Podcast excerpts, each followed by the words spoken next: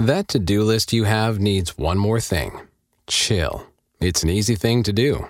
Just crack open an ice cold Coors Light and chill. Take the afternoon off and binge watch anything. Go to happy hour and stay for a couple hours. Who's counting, anyways? Or hang out with just your dog because you've had enough human interaction this week. Whatever you do, do it with a Coors Light.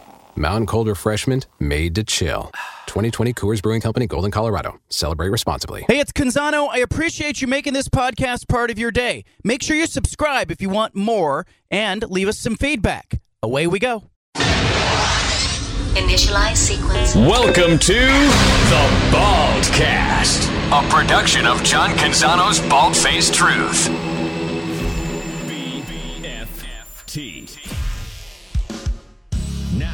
Presented by High Caliber Millwrights. In for John Canzano, here's Steven Vaughan and Judah Newby with the Bald Faced Truth.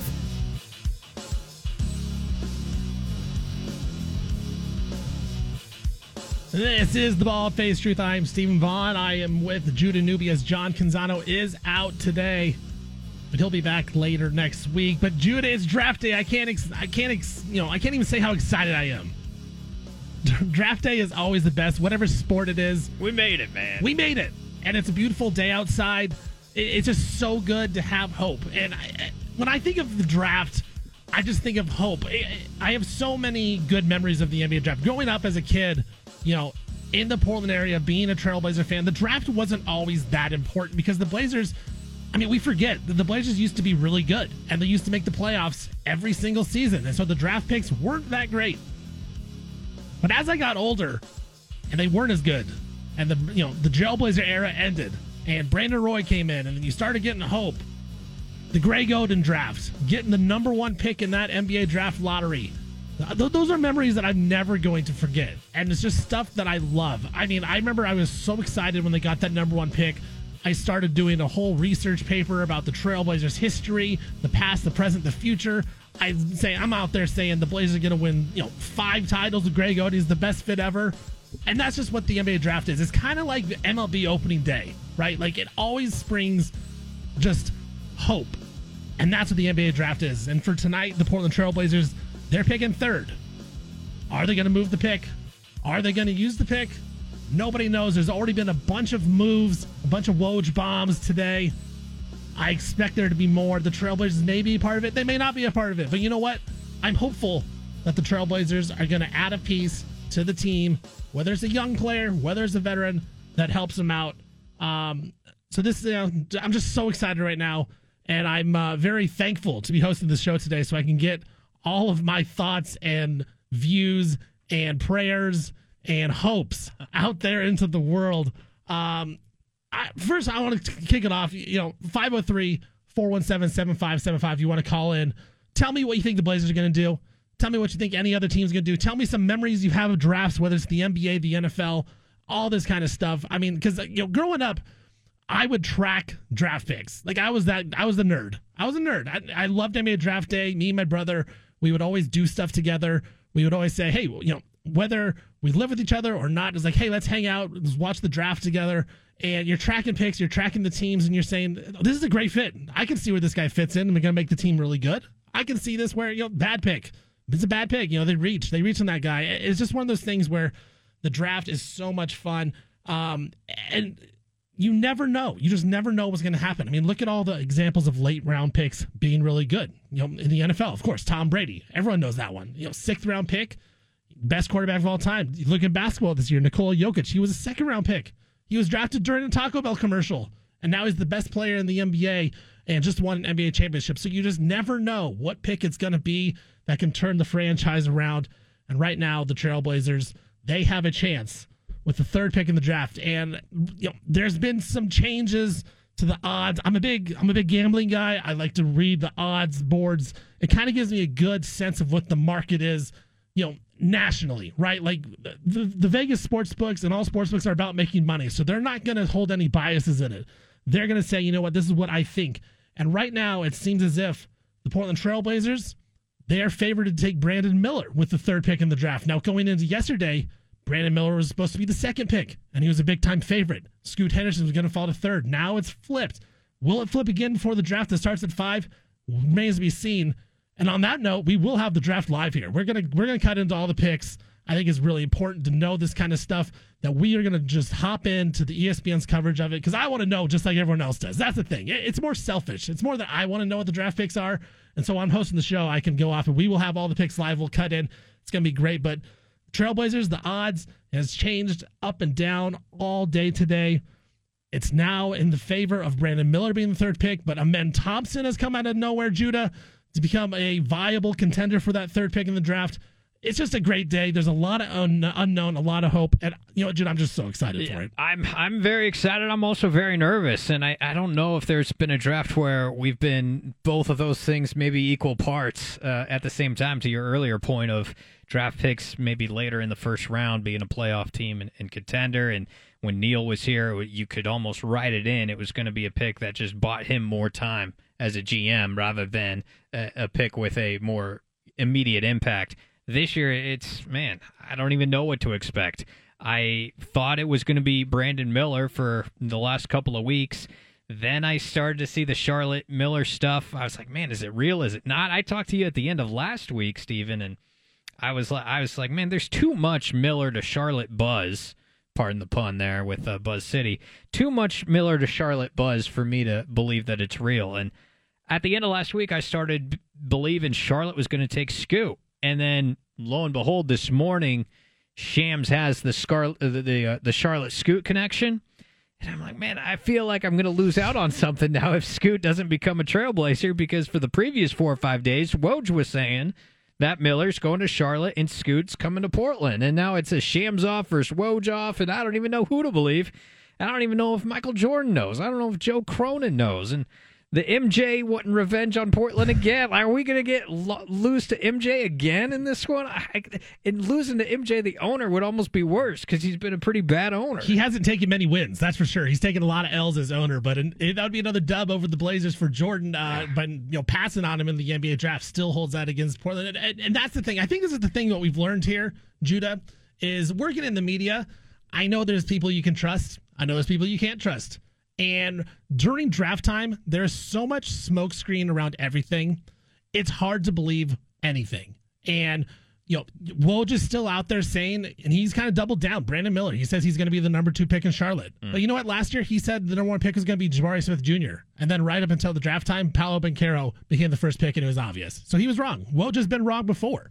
I'm not saying that he's wrong again this year. I hope he's not because I want Scoot to fall to three. I think that'd be great you, for the Blazers. You definitely want Scoot over Brandon Miller, and that's kind of the odd thing. We've been talking Scoot and Miller, Scoot and Miller, and now all of a sudden this Amen Thompson buzz is, is coming in, and I know you love Amen Thompson. um, Amen and Ausar are twin brothers. They played for over in overtime elite this last season they worked out for the Blazers. They were the first players that worked out for the Blazers that were in the range of the third pick in the draft. And I think that it kind of went under the radar because we all thought it was Brandon Miller, Scoot Henderson were those guys. But Amen Thompson specifically, Ausar is more of a shooter, scorer. Amen Thompson, six foot seven, 210 pounds. He's a ball handler. And I think that's something that the Blazers have always needed. They've always needed the guy that can dribble the basketball behind Damian Lillard. And I'm not saying he's the backup point guard, but what I'm saying is is they've needed a guy to be able to handle the ball and create shots for other players besides Damian Lillard. So he can actually fit this team and fit a role that would help them next season. He's also a type of guy that assistant GM Mike Schmitz, remember him? Draft draft guy. Draft guy, everyone loved it. He comes out, he picks Shaedon Sharpe. Why? He had the most potential in the draft. He had the most to offer, and it boomed in year one. Amen Thompson is that as well. He's the best athlete in the NBA draft. He is the best rim attacker in the NBA draft. His shot is broken. It is legitimately broken. It is one of the ugliest looking shots I've seen in a long time. But he is an athletic freak. And if he learns how to play basketball, he learns how to make some shots, he could boom as well. It, it's a total Mike Schmitz move that they would take Amen Thompson at three and Brandon Miller, who is a good player. He is six foot nine. He can shoot the basketball. He doesn't have the juice. He doesn't have the it factor that Amen has, that Scoot has. Now, Brandon Miller, I think worst case scenario, he's a six nine shooter. That always works right. in the NBA. High floor. High Miller, floor. seems. High floor, but I don't say a lower ceiling. Amen Thompson, a much lower floor, but a much higher ceiling where if he hits, he's a six seven point guard. And on top of all that, it's where in the world is Damian Lillard's mind at right now, and how much does that matter in all of this? Does it matter? Does he care? Does he want to be in Portland? Does he not? I, you know, he says he wants to be in Portland. He wants veterans. But if you're Mike Schmitz, you're Joe Cronin, you're looking at this draft class and you're saying, I can get another big time potential young player on a rookie contract to team up with Shaedon Sharpe. Am I going to pass on that? I don't know. I think it's tough. It's a very fun situation, very fluid as well. Yeah. Charlotte could take Scoot. Charlotte could take Brandon Miller, and then everything flips on its head at that point. Charlotte could trade to New Orleans. Zion, he's still out there. I have heard numerous people say that's real. All that smoke with Zion Williamson is real. That he want that he could be traded and he could be out.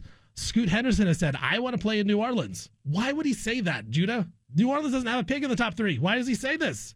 Because they've talked about it. He knows that's a possibility. I think, I think there's a lot of possibilities right now. That the first three picks. I am so excited for this man. I cannot wait, and I think Scoot wins the emotional appeal in my heart. I think Miller probably wins the on-court immediate impact appeal as far as uh, you know, insofar as a 19-year-old can impact your team in the short term. I think Miller can do that. But I agree. I think the the upside is just too much with uh, with either Scoot or Amen Thompson. I just I do worry. Look, and the Dame part of it just fascinates me, and it always has, and it probably always will, d- depending on how the story ends with him in Portland.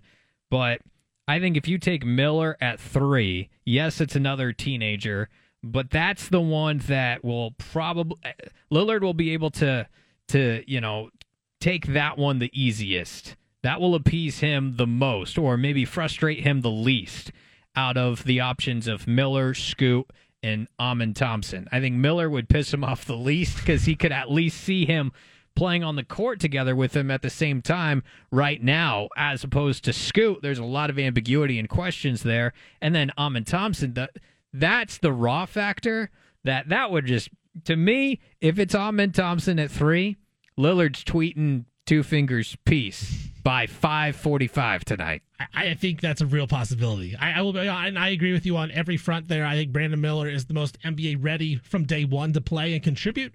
But I also think he has the lowest ceiling of everybody. So it, it just kind of depends on what you want as a Blazers fan. And I would love to hear what you think as a Blazer fan. 503 417 7575. We'll head out to the phones right now. We got Kevin in Portland. Want to talk to the draft. Kevin, what's up, man? Welcome to Baldface Truth.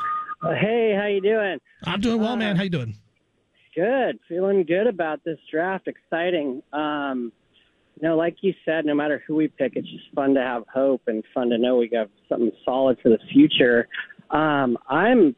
I, I was watching a documentary on Miller, and I am really high on him. I think with that three-point threat, um, he's got to work on his finishing at the rim, but uh, that guy can shoot. He's the real deal. Um, and I think that that would be our best hope of keeping Dame. Um, but uh, yeah, I think that also just as a, from an athlete standpoint, um, I think Henderson's built like a running back. That guy's just amazing. We can't go wrong either way. So I look forward to it. Thanks, guys. Hey, thanks, Kevin. Yeah, for listening. And I agree with you. Like Brandon Miller, he has one skill that Scoot Henderson and Amen Thompson, Judah don't necessarily have, and that's shooting the basketball. Brandon Miller is a legitimate three point shooter. He showed that at Alabama. He showed the range.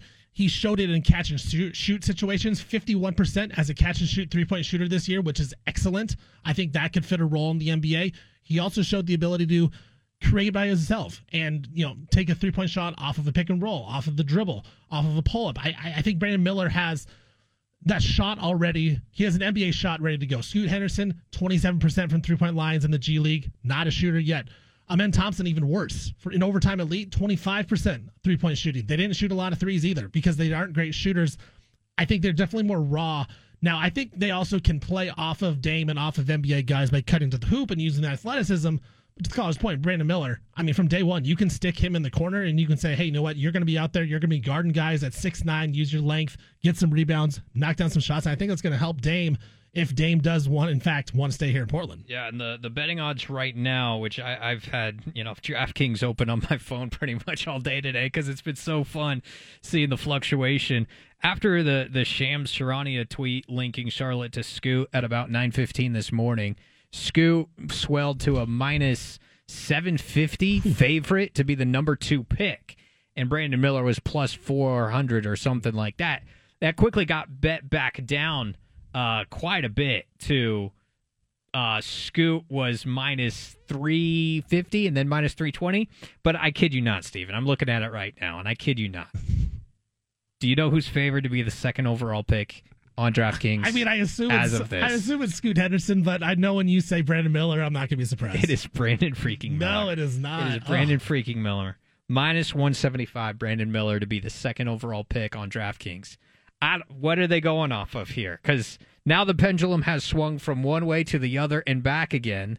You know, moderately so, I guess. But Miller is back to being a favorite. Five hours ago, he was plus 400 to be the second pick. And I mean, we Five bo- hours later, he's minus 175 favorite to be the second pick. What are we doing? We both got ESPN on in our screen on our screens right now in the studio, and Jonathan Givony, the ESPN draft guy, he's projected Brandon Miller two, Scoot Henderson three. Woj has come out and said Brandon Miller's two.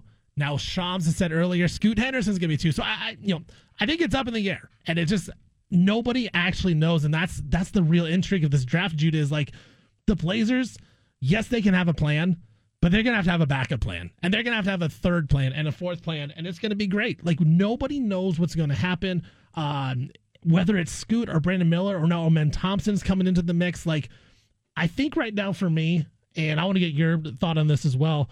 Like my favorite scenario is ultimately I wanted a draft pick, but you know what? Zion Williamson out there, and I think he's truly available. He's my number one option. And I would love for that to happen. Scoot Henderson has to fall to three to the Portland Trailblazers. So for me right now, my favorite situation, Brandon Miller gets picked two, Scoot falls to three, and then somehow the Blazers can come up with a trade package of the third pick and some players for Zion Williamson, some picks and players back in a package basically surrounding number three pick for Zion Williamson. That's my number one ultimate thing that I would love to happen today at around you know 520 when we're playing when we're playing the call, we're playing Yeah. the draft pick, and they pull it up and they say the Portland Trailblazers have traded the pick to the New Orleans Pelicans for Zion Williamson. I would love that. That's what I want. Now, is it going to happen? I don't know. Number two, my thing, what I want is just draft the player, whoever it is. Whether it's Scoot, whether it's Brandon Miller, whether it's Amen Thompson, I'm okay with all three of them. I think all three of them help in certain directions. Um, preferably, Scoot Henderson one, Brandon Miller two, Amen Thompson three. But again, if it's Amen Thompson, I'm not mad. I just want the draft pick after Zion. After that, Judah, anything else really that I don't know, I, I'm not really a fan of. So, what like what is your what's your favorite situa- situation right now? Just based off everything we know, what would you love the Portland Trailblazers to do? Yeah, for me, I, I I have kind of fallen in love with Scoot, so I would rather have Scoot than Zion. But I am, you know, it's one A, one B for me. I know your your preference is if Scoot's there at three, you know, strike while the iron's hot and trade for Zion from New Orleans. By the way, in that trade, flesh it out. Like, would it be? You know what? What would be going where? In addition, is it straight up three for Zion, or is there a little bit more? There- I given mean, the there- contracts, etc. That's the tricky part. I think a third team would have to be involved. So I, I think teams are already talking um, because salaries do have to be matched. I don't necessarily know that New Orleans would be interested in a guy like Anfernee Simons, right? They already have CJ McCollum. Do they really need CJ McCollum part two and Anfernee Simons? I don't know if they need that. Are they interested in Nurk? I don't know. I do think there's a third team that's going to have to be involved to facilitate this trade. But I do know this, Judah. I do know that there is mutual interest between Portland and Zion and New Orleans in a trade one together with Scoot Henderson involved. What, is your opinion of Joe Cronin and his stance as a GM in the league, given his you know lack of experience as a you know out and out GM, but given Mike Schmitz's you know assistance there, people know Mike, people respect Mike from all accounts. The relationship with Woj is is clear and obvious, which is why you would also be inclined to believe Woj on anything Blazers related, just like you did when Neil was here, because we all knew that that pipeline was was strong. But when you're talking about high leverage deals in time sensitive moments, like do we have faith that Joe can be the guy that that's got the mutual respect that he can pull it off with all these respective GMs? I mean, they're three team trade. That's a lot of moving pieces. I know he's had time to flush this out, but when it's all said and done and he's on the clock and he's got to get it get it through. I don't know if he's got the same cachet that uh, you know Danny Ainge would. Obviously, when he's made big deals in high leverage situations, Brad Stevens made a deal obviously last night and not this morning. Um, the the Suns executive you know, team. They obviously made a big deal. The Wizards got a new GM in place, and obviously Mike Dunleavy Jr. knows yeah, what he's brand, doing. brand behind- new Mike Dunleavy Jr. Yeah. So I, I don't know. Do you do you feel like Joe Cronin deserves your your confidence at this point? If it's hey, he's got five minutes because look, the reality is like he's got to have all those plans in place right now because based on what Charlotte does or doesn't do at two, Joe's going to have five minutes where he's got to do something quickly. Can Yeah. he do it? Is the question. I, I I don't have confidence in him right now, and I think it's just because it, he hasn't done it right. And Right. That's all. it I've been so critical of the Blazers for not interviewing any general manager candidates besides Joe Cronin. Like, I would have been fine if they gave Joe Cronin the job after they interviewed a Danny Ainge, after they interviewed somebody else and another person and another person and do their due diligence. They didn't. They just gave it to Joe Cronin, which I which he could be great, but he wasn't put through the process, and so I just don't have the faith that yes, in five minutes he can make that move. So he has to be all in his p's and q's right now, have every plan, every backup plan, because clearly, Judah, we have no idea what the Hornets are going to do at number two. It is flipped day after day. Do you think they know? At this point, two hours before their pick, do you think they know? I think yes. I think that they know. I think that they are down to two options. I think it's whoever they think it is, and I still think it's Scoot. I think they're going to draft Scoot. They want Scoot Henderson at two. I think he has the ceiling over Brandon Miller that he's the guy at two. Now it's either Scoot or it's a trade, and they're posturing for a trade with New Orleans because everyone knows New Orleans wants Scoot Henderson, and so I think right now they are posturing themselves of saying we're either going to take Scoot or we're going to try to get as much as we can out of New Orleans for the second pick. So yeah, I do think that they know, and I'm still going to back it on Scoot. I think Scoot's that guy, but I mean, clearly, I clearly I don't know. I don't know for a fact. This is just my educated guess on reading things and just you know being around it. I think it's Scoot, but I don't know that. What the on-court partnership with uh which ball do they have? They have Lamelo. That- he's not the thief. The scoot, the the scoot and Lamelo, the non-thief ball. That's great. The non-thief ball, um, and and Scoot on the court at the same time. Any It's fine. problem? No, no, no problem. Positionless basketball. It- It's I, I don't buy into positions. I know that Blazer fans will say Dame and Scooter are both point guards. You know what? If one can guard a guy bigger than him, he can play a two. He can play a shooting guard. It's positionless basketball. We've seen this. Draymond Green's six six. He plays center. Like that's not a. He's not a real center. But like I, I just think it. I think now. In today's day and age, you just need to be able to spread the court. You need to be able to guard, and I think that they can figure it out. So position-wise, I don't think it's a big problem, and I think most NBA teams don't see that as a problem as well. So we'll be really interested to see uh, what Charlotte does at two. As always, catch me on Twitter at Steven underscore VON. Hit me up there. Tell me what the Blazers are going to do with their picks, what you want them to do at Judah Newby as well. Hit him up on Twitter. Um, 503 417 7575 is the number. Call in. Let you want what you think is going to happen. I mean, I can tell you what I think is going to happen. I can tell you for a fact, though, I don't know what's going to happen, but I have some insider source um, that I've heard. And so we will keep going over that with the drafts. The NBA draft is tonight. Trailblazers with the third pick in the draft. We'll have all the draft picks right here on the Bald Face Truth. We will pop in to the ESPN coverage of that. But coming up next, there's been some NBA trades already the last couple days. Woj bombs, big time players, Hall of Fame players, moving spots. The Golden State Warriors are involved in one of them. I have a real connection between the Warriors and the Blazers that I think is very interesting. And I think the Blazers can't fall into this trap that the Golden State Warriors did. I just don't think it'll work out. You listen to Bald Face Truth on the Bald Face Truth Radio Network. Bald Face Truth on the Bald Face Truth Radio Network. I am Steven Vaughan filling in for John Canzano today. I got Judah Newby with me as well. What are the Blazers going to do today? Big time draft day, third pick in the draft, 503 417 7575. 503 417 7575. You want to call in, let us know. We can talk about the Trailblazers draft. If, they wanted, if you want them to trade the pick, you want them to draft Scoot, draft Brandon Miller, draft Amen Thompson, do something else. I don't know. Let us know. Hit me up at Steven underscore VON on Twitter or at Judah Newby as well. Larry Miller is in. Big fan of him. Uh, he, he says hopefully the Blazers will keep that number three pick and then wait on Dame's next next decision. Uh, I kind of with you, Larry. Like I want Zion or the pick because I, I don't. The one thing I don't want Judah, and you know, I'm going to talk about this real quick before I uh, transition to the Warriors and NBA news and notes from today. I just don't want the Blazers to make their decision based off of one player and based off of Damian Lillard. You know, we had Ben Golliver on the Bald Faced Truth. Uh, John was talking to him, and he made great points of the Trailblazer franchise is going to be okay. They'll be fine without Dame. Life after Dame is going to be okay. They had life before Drexler and after Drexler, before Walton, after Walton, before Roy, after Roy. It'll be okay. And I just don't want the Blazers to make some rash decision or some, you know, uninformed decision just because of what Damian Lillard wants. I think that would be a mistake. I don't think that they're going to fall into that trap, but like Larry said, just you know, make the pick, make the trade, but don't do it because of one player in Damian Lillard. Yeah, and look, however transparent you've been with Dame in the lead up to this process, I think will, will say a lot. Obviously, he was present at the workouts with the Thompson brothers, with Scoot, with Brandon Miller. All of them, yeah. I think that's a that's a great place to start. Um, but you know, and it's never as binary as we make it seem on on social media or whatever. Like it's either you know Damian Lillard is going to be traded if they draft Thompson or Miller, if they make any pick at three, and he he stays if they trade the pick.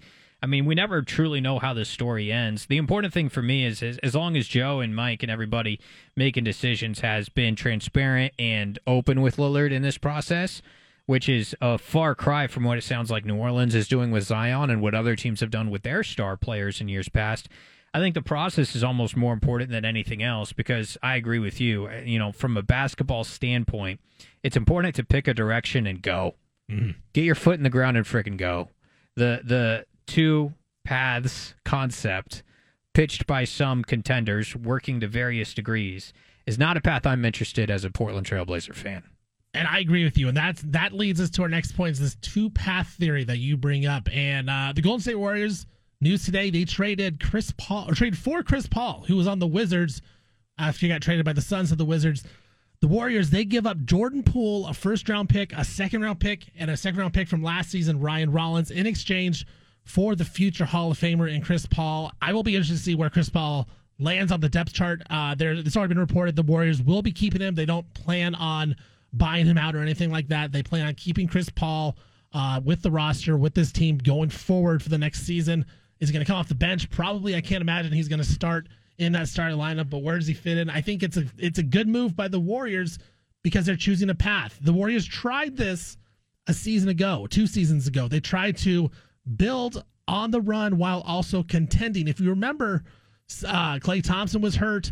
Kevin Durant tore his Achilles in the finals. Then Klay Thompson tore his ACL. He was out. Steph got hurt. Draymond's hurt. They're all hurt. They tank. Well, remember what they did? They got the second pick in the draft. Who'd they draft? James Wiseman. He is no longer in Golden State. The next season, they weren't very good again. They got the seventh pick in the draft, Jonathan Kuminga. He's still in Golden State, but did not blossom in his second year like people thought that he would. They then went out and they signed Jordan Poole, who was a late first round pick. They signed him to a four year, $125 million contract. Does this sound familiar? It does to me. The Trailblazers tonight have the third pick in the draft, not the second pick, but the third pick. Last season, they drafted Shaedon Sharpe. Last year, they re signed Anfernee Simons, four years, $100 million for the young player who was a late first round pick. It is very similar to what the Warriors tried to do. Now, did it work? Yes and no. It worked because the Warriors won an NBA championship. But I will tell you this there's a difference in who played for the Warriors in that championship. Two years ago, Golden State beats Boston in the finals.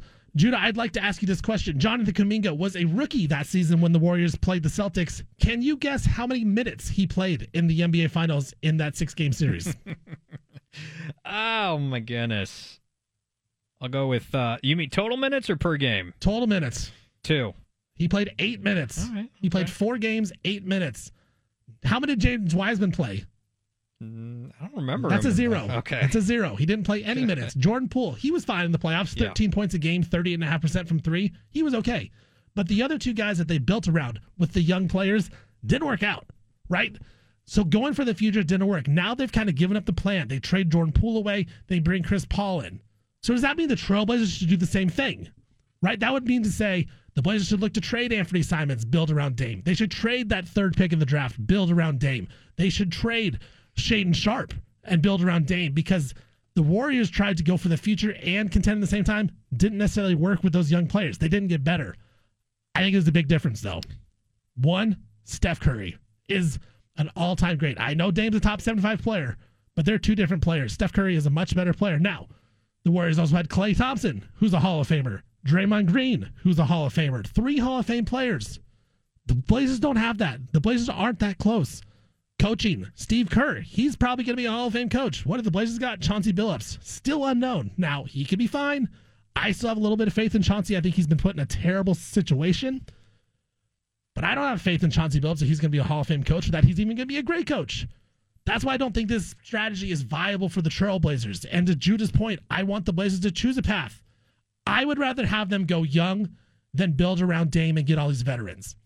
But what you got to do is if you're going to build around Dame, just do it and bring in veterans. Don't try to play both sides of the fence. It's not going to work. Either go with Dame and trade for veterans and trade all these young guys, or do what I would rather have you do and go younger. Trade for Zion Williamson, who's still only 22 years old, and then look to you know explore trades of Dame later in the offseason, whether it's right before the season or during the season or next season. But choose a path. Don't try to do both. I'm gonna have a problem with that if that's what they do, Judah. I would agree, you know, and this seems like the moment where you got to plant, you know, plant your flag, stick it in the ground, and uh, and declare your intent. That might come later in the offseason as well, because you know, depending on whatever the draft results at three, then I just um, got Dame on Twitter alerts and just waiting for the tweet from Dame of, you know, palms up. I, that's you know, what meme does he go with? You know, what rap song does he cryptically refer to? I don't really know, but that that's next on my list, and that could be the entire month of July, as, you know, as far as we're concerned. A guy that may know that rap song and may know cryptic tweets is uh, my buddy Sean in Tualatin. Sean, welcome to the show, man. How you doing, bro? I live in Beaverton now. Oh, you do? Um, yes, yes, no longer live in Tualatin. But yes, I don't even know where to start, Steven. I saw that you were hosting. I wanted to call in, and I am just so fired up. We're about two hours away from just a pinnacle moment uh, for the Portland Trailblazers, and I'm I'm I've been right there with you, Steven. I feel like the biggest mistake the Blazers can make tonight is trade for a Mikal Bridges. It's trade for a Jaylen Brown. Trade for one of those guys that aren't a superstar to try to build around Dame. I think you either got to try to go get hopefully Scoot, but maybe Brandon Miller, a potential future superstar, or go get Zion, who I think is a top five, top ten player. Health, he's better than Dame when he's healthy. So I feel like they got to do one of those two things tonight. And I really hope to not get a notification that they're tw- they're they're trading for Pascal Siakam. I feel like you gotta you got to either go young here or you got to really go all in. And I feel like the only available piece there is Zion. Uh, I agree with you. What uh, what's your thoughts on Amen Thompson? If he were, if Scoot were to go number two, let's just say in that situation, and Amen Thompson and Brandon Miller are out there for three, I, I think the trade market's a little less for Portland. Uh, would you be okay with Amen Thompson coming to Portland? I feel like it'd be a little disappointing to walk away from this night with Amen Thompson, considering all the talk of all these great players that could potentially be going to Portland, and it ends up being the guy that wasn't even supposed to be top three. And I also feel like Amen Thompson, like, believe me, I as a like just as a basketball fan, love these freak athletes. Like, it's just my kind of basketball player. That's why I love Shaedon Sharpe so much.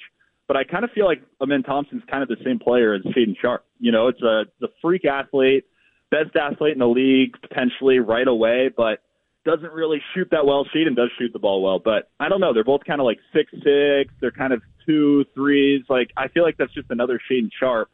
Um, I don't know, but I trust Mike Schmitz's judgment. I feel like one of the best things the Blazers have going for them right now is they have a front office that knows how to draft really well, and they have Mike Schmitz who, who knows these guys really well. So if they went Amen, I'd be like, well, if Mike Schmitz sees it that way, I could talk myself into it.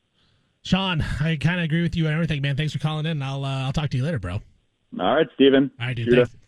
Uh, yeah, dude. I mean, I think that's the thing is uh, Mike Schmitz. He he's built up a good reputation, right, of uh, being a good talent evaluator. And last season, getting Shaedon Sharpe at number seven, when I think a lot of people didn't think they were going to get him at seven, and then they pull the trigger, they get him. He turns out to be a really good player now, part of the future. I think that does have something to go with it.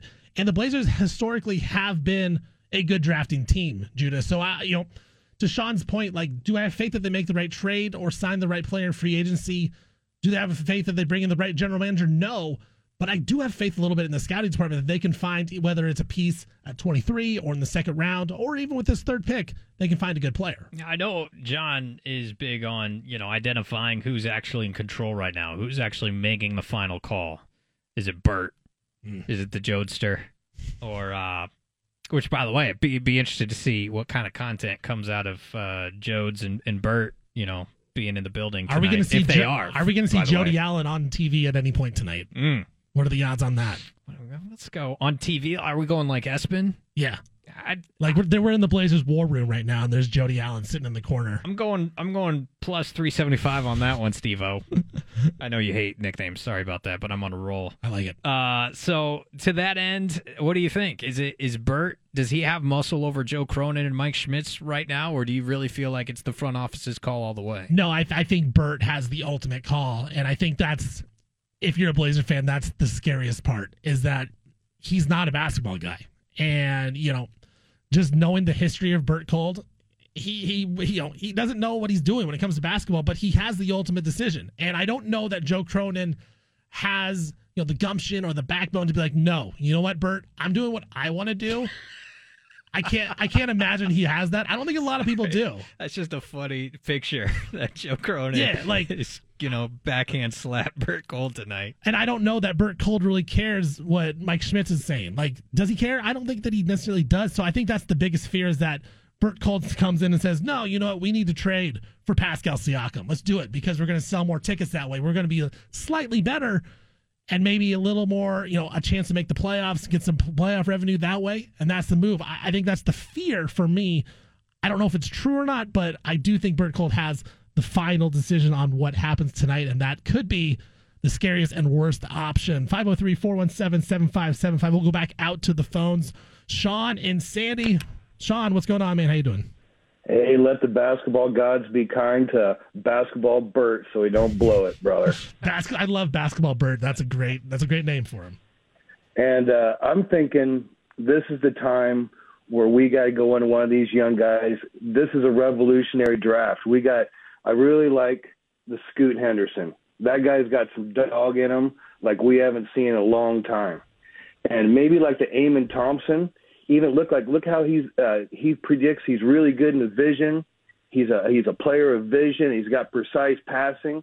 That's something can see too. You know, he ain't the same as Shaedon Sharpe. You know, and we can't have too many athletic players. And this is the time for the basketball gods to be kind to Portland, and we make some good business decisions. And I hope Damon, uh, you know, he he's been really good to Portland, and I hope Portland's good to him. But this has come to time when maybe you know, maybe not now, but maybe even towards the trade deadline, we do the very best we can for him, and he does the best for us, and we just get a stockpile of draft picks for him. Something good, you know what I mean? I do. Yeah, thanks, man. Thanks for listening, Sean, and uh, call back again. That's uh, it's a good point. You know, the Blazers have done good by Damian Lillard in the fact that they've given him money. They've given him a lot of, I think, control of the franchise, which I think he's deserved. Right? He's deserved all the big money. He's deserved what he has earned in the NBA. There's no question about it. And I would love for the Blazers to get lucky tonight and get a Scoot Henderson. I think that's the thing, Judah, is we're you know talking about this out loud and thinking about what's going to happen.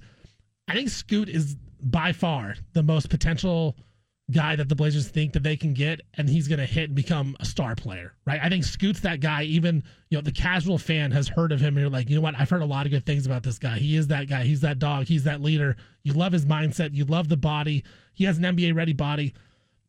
If Scoot comes to three, I think that's where it's going to become really interesting because I think that's where my trade idea comes involved. With Zion, do you want to trade that for Zion? Will Dame be happier if that's Scoot or Zion? It's very interesting, and I think if Scoot falls past two, which as of now, and we'll check in about you know ten minutes, who the betting favorite is at number two. Scoot could be number three, and the Blazers gonna have that choice of do you draft Scoot? Do you trade him? What are you gonna do? It really is fascinating. And then on top of that is like you look at Scoot Henderson's development in the last couple of years in at G League Ignite, and you know the one knock I guess you would say on him is that he hasn't developed as much as you may have thought or would have liked, especially over the past season. He had some injuries in there too. He you know he had a concussion in there that had him out for a while as well, but at the same time, I mean, how how much from a, a season that he's 17 years old, 18 years old, and some of 19 years old can you take and then confidently project to the NBA level? So much of this is guesswork. Eh, eh. So much of this is projection with any number of these guys that while it's easy to fall in love, it's also, you know, you got to exercise a little bit of negative thinking and you really don't know what to expect at the end of the day. And I think that's that's the best part about this draft is there's there's some really good prospects, and all it takes is one. right? There may be one team that loves him and Thompson says we need to jump up to three to get him. We don't know who that is. No one's going to show their hand. I think I think there could be some surprises. Uh, that's why it's so unknown what's going to happen in the NBA draft. I'm so excited. We'll have all the picks right here. We'll pop them on. We'll have them announced from the ESPN broadcast here on the Bald Face Truth. As it happens, the NBA draft starts at five. Be here for that. Join us. Call us 503 417 7575. You want to weigh in on what the Blazers could do, what any team is going to do in the NBA draft uh, as well. Coming up, we got the big splash. We do it every single day. We'll pop into that next segment. I'm Steven Vaughan, hosting for John Canzano on the Bald Face Truth Radio Network. Bald Face Truth, Steven Vaughan filling in for John Canzano today. NBA Draft Day. I can't wait.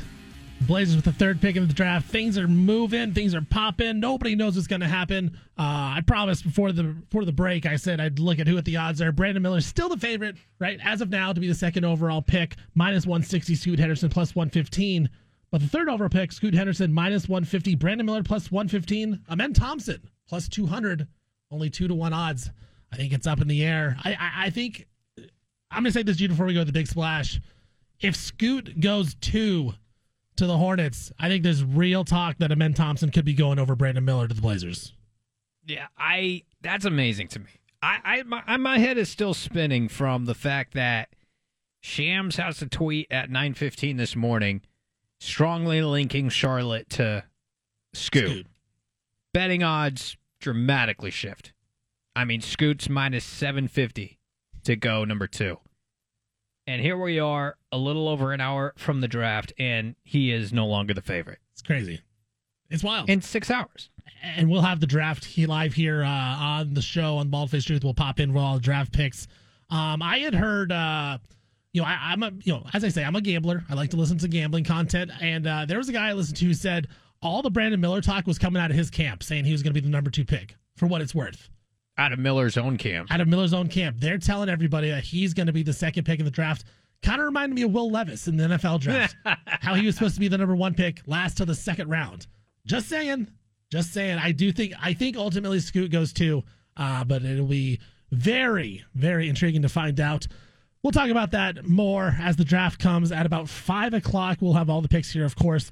503 417 7575 if you want to pop on and uh, tell us your opinion what the Blazers are going to do with that third pick. But as John does every day, I do when I co- when I uh, fill in for a guest host. We do the big splash. Here it is. This is The one thing you absolutely need to know today. Look, look, look at it. Where? Down there. Must be. The Big Splash. Well, Coach Prime is back in the news again, but this time it's not for recruiting or transfer portal things or changing the roster. It's because he is going to have surgery on his foot and his growing. Now, there was thought that it was going to have to be amputated, his foot. Uh, his left foot had some clots in it, but he will not need his left foot amputated at this time, although he is set for procedure Friday morning, early in the morning, according to Pac Man Jones. Yes, the former, former cornerback, Pac Man Jones, on Pat McAfee show said it was early in the morning on Friday, but it would be relieved clots in both legs and his growing. Sanders also said in a video that there's no talk of amputation for the left foot despite significant blood flow issues. Uh, you know, just just great news, I guess, coming out the fact that it's not going to have to be amputated at this moment. Hopefully, everything turns out for Coach Prime and Deion because uh, what he's done for the Pac-12 is just so great, and what he's done for Colorado is awesome. You know, he he seems like he's just a great guy. He says a lot of things that I like as a as a fan. I like to hear the way he coaches. I like to hear how he talks about you need to show respect to get respect. He, you know, I think he he teaches a lot of really good lessons for college kids, especially. Uh, so just you know, thoughts out to, to Coach Prime and uh, Colorado and the, all their family that uh, he doesn't have to get amputated. I think that's great. Yeah, I mean, I saw the um, the groin blood clot verbiage, and I'm like, what in the what? And I'm like, that that is rough. Scary stuff. And Yeah. I'm like, I asked my wife, I was like, have you ever heard of uh, uh, you know, blood clot in the groin? Like, I don't even know what to make of that. And um, so, you know, definitely thinking about Coach Prime. I did wonder a little bit about, you know, the dark side of it is that I'm sure there's coaches out there that will use Coach Prime's health against him as a negative recruiting ploy. You know, if you're recruiting against Coach Prime, you'll say, A, how long is he going to be at Colorado? And B, however long he is in Boulder, you know, his health's a major question now between uh, the foot and, and the blood clots. But beyond all that, yeah, definitely wishing and hoping that, that he regains his full health because he is great for the game of college football and he's great for the Pac-12 conference. Yeah, I didn't even think about it that way of uh, people rec- you know recruiting against Coach Prime. I think that's uh, pretty shady, pretty sketchy if they do that because uh, oh, they'll do it, and they will. That's the thing. They, Yeah. We know that they'll do it. But the thing about it is, Judah. I mean, Coach Prime is putting out content. Colorado is putting out Instagram videos, Twitter videos of Coach Prime out there still coaching, even though he's hurt. Uh, he's doing a great job. And I tell you what, this you know real quick here before we wrap up the hour. I want to talk about just Coach Prime in Colorado. You know, I'm on record as saying I think they're going to win five games. They're going above their win total at four. I know Canzano's on the under. He thinks it's about four, but more likely three. Um, I love what Coach Prime is doing with Colorado, and I'm so intrigued with what they got going on there. Week one, they're traveling to TCU, the national runner ups from a season ago. What do we expect out of Shedeur Sanders? I'm expecting some short passes that are just accurate. I worry about that offensive line, but I think they're going to be competitive that game, probably lose. But then they play Nebraska week two in Boulder. I think that's a dub. I think that's a win. I think they beat Colorado State. I think they start two and one before they play the Ducks. College game they could be there. I'm buying Coach Prime. I'm buying all the all the stock that you can get from Coach Prime. I think he turns it around.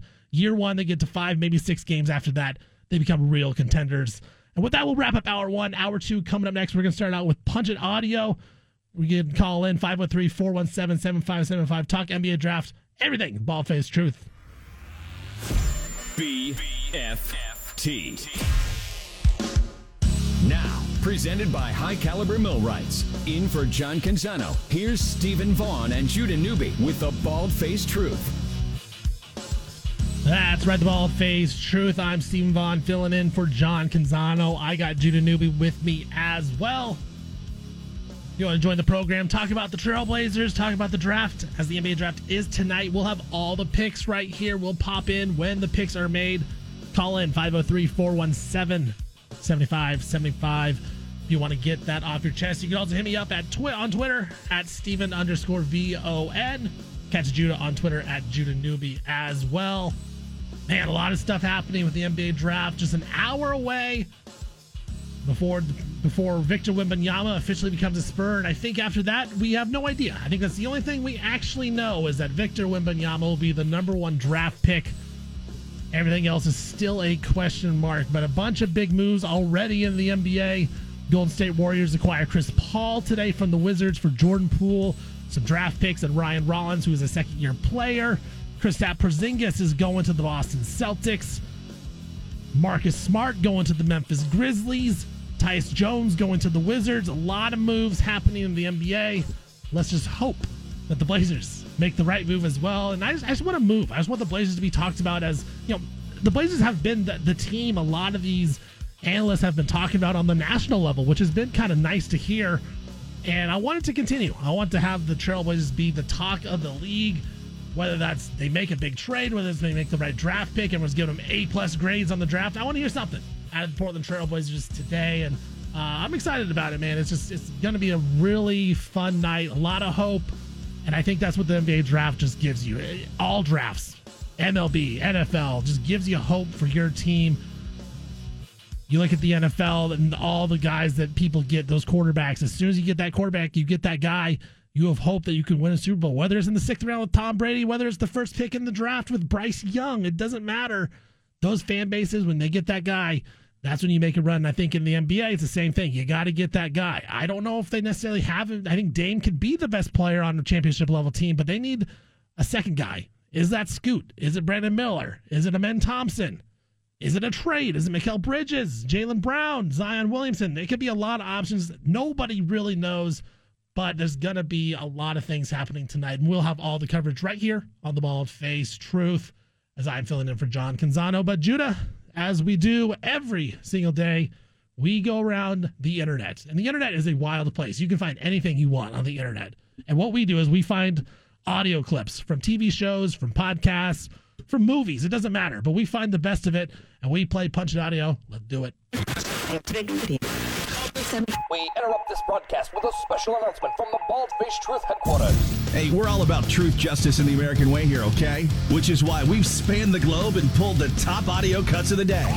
You're going to hear little snippets of sound. Hey, it's time for Punch It Audio. Presented by First Call Heating and Cooling. All right, we're going to start with the Pat McAfee show and Shams Charania. He was on the show earlier today talking about Charlotte and how they're locking in on Scoot Henderson. Of course, Brandon Miller was the big time favorite. Shams puts out the tweet today. Scoot becomes a big favorite. And now, as we look at it, Brandon Miller back to being the favorite to be the number two pick. But this was Shams Charania saying what he thinks is going to happen with Charlotte at the number two pick. I think overall, um, I think Portland's going to listen, uh, but without Scoot being on the board at three, if Scoot indeed goes two, I mean, Charlotte, New Orleans conversations to move up have to be with Charlotte. And from what I'm told, I don't think they're in a position right now where Zion would be the fit. I think they would look at Ingram, but they are in the last 24 hours really locking in on on um, on Scoot. And I think that's interesting right there. You know, we we've been talking about Zion a little bit here in Portland. I think if the Blazers are to make a trade with the Pelicans and they make everyone available, Portland would want Zion, but Shams is saying that the Hornets would be more interested in Brandon Ingram. So I wonder if the Hornets make that trade for Scoot Henderson if you know Brandon Ingram's on the table if he goes to Charlotte. Is Zion still on the table? But you know, I think I think Shams is a great point that the Blazers are gonna have to wait. And I think if you're a Blazer fan and you want the best possible outcome, I think Scoot has to be there at three. I think he has so much more potential than Brandon Miller. I think that's how teams evaluate him around the league. And you gotta hope he's at three. Whether you draft him, whether you trade him, I think that's the best option. But I think it's interesting that you know the Hornets want, would rather have Brandon Ingram, the Blazers would rather have Zion. It just goes to show you just all the unknown in the NBA draft today. Like we really have no clue, but there's a lot of options, and a lot of things. And the thing is, we probably don't. There's probably things that we don't even know about that are out there. Oh, t- completely, completely. And I've got an ear out on what Woj has been saying on ESPN just a moment ago. He he used the word steadfast with the Charlotte Hornets and Brandon Miller at two. He says the Hornets are. I'm gonna have to look up the definition of that. Steadfast. It's too, it's too big of a word for with me. Brandon Miller at two. So you know another layer in all of this is the Woj versus Shams battle, and you know Shams didn't out out say Charlotte's taking Scoot at two, but he tweeted it. He went on McAfee. He said it. He obviously got some kind of intel one of these stalwarts of the industry is getting played right now, and we're about to find out who. Hey, I tell you what, Woj got played last year, so I think Woj is on the comeback tour. Okay. Revenge, revenge, revenge season. No, revenge season for Woj. He's coming back, but no, it's uh, it's interesting because we've you know, it's one of those things where no matter how locked in you are and how you know how many people you talk to, you may still be getting lied to. I think that's the point of it all. But it'll be really interesting, man. We don't know. Uh, this was Shams also on the Pat McAfee show. He was talking about the Blazers, what they could do at three, especially if Scoot's gone at two. Is it a Amen Thompson? Is he the guy that is going to come out of nowhere and be a dark horse pick for the Portland Trailblazers? Here's Shams. A long time. Portland is the one team because of Damian Lillard, because of the factor they know that they have to improve this team. They know that that number three pick has to be for sale, has to be in discussions. So listen, if if Scoot does indeed go number two, at that point at number three, you're looking at Brandon Miller, another guy to keep an eye on. Guys, um, Amen Thompson, one of the Thompson twins, played for OTE. He had a very strong workout, from what I'm told, in Portland, and. I, I'm not saying that they will go with him over Brandon Miller if he's there at three, but I, I know Amen Thompson. He made an impression on them. And if there can be a, a wrench in this whole draft and, and a team that just picks a guy out of nowhere, Amen Thompson could be that type of a player um, in, in this draft because he's had some, some good workouts. And I've heard the same things. I'll be honest. I heard Amen Thompson had a great workout with the Blazers when he was here, and the Blazers loved him. Dame was here as well. Um, so it's not like he, you know, not not familiar with his game. Amen Thompson, he's been flying up the draft boards ever since it started, and you know, you look at the odds. He, he's a, a little bit legitimate shot to be the third pick. I do think this, Judah. I do think if Scoot goes two, which I think he does, I think Scoot goes two. I believe Shams in this scenario that the Blazers could eventually draft Amen Thompson, or there could be a team that we don't know about that loves Amen Thompson and flies up to that third pick to jump and get him at number three. I, I like I said earlier, there's so many good players in this draft. It's very deep. All it takes is one team. All it takes is one team to love a guy and make a move. I think for the Blazers, if Scoot gets taken it's not the best case scenario, but I could see where a team says, I love Amen Thompson and I want to trade for him.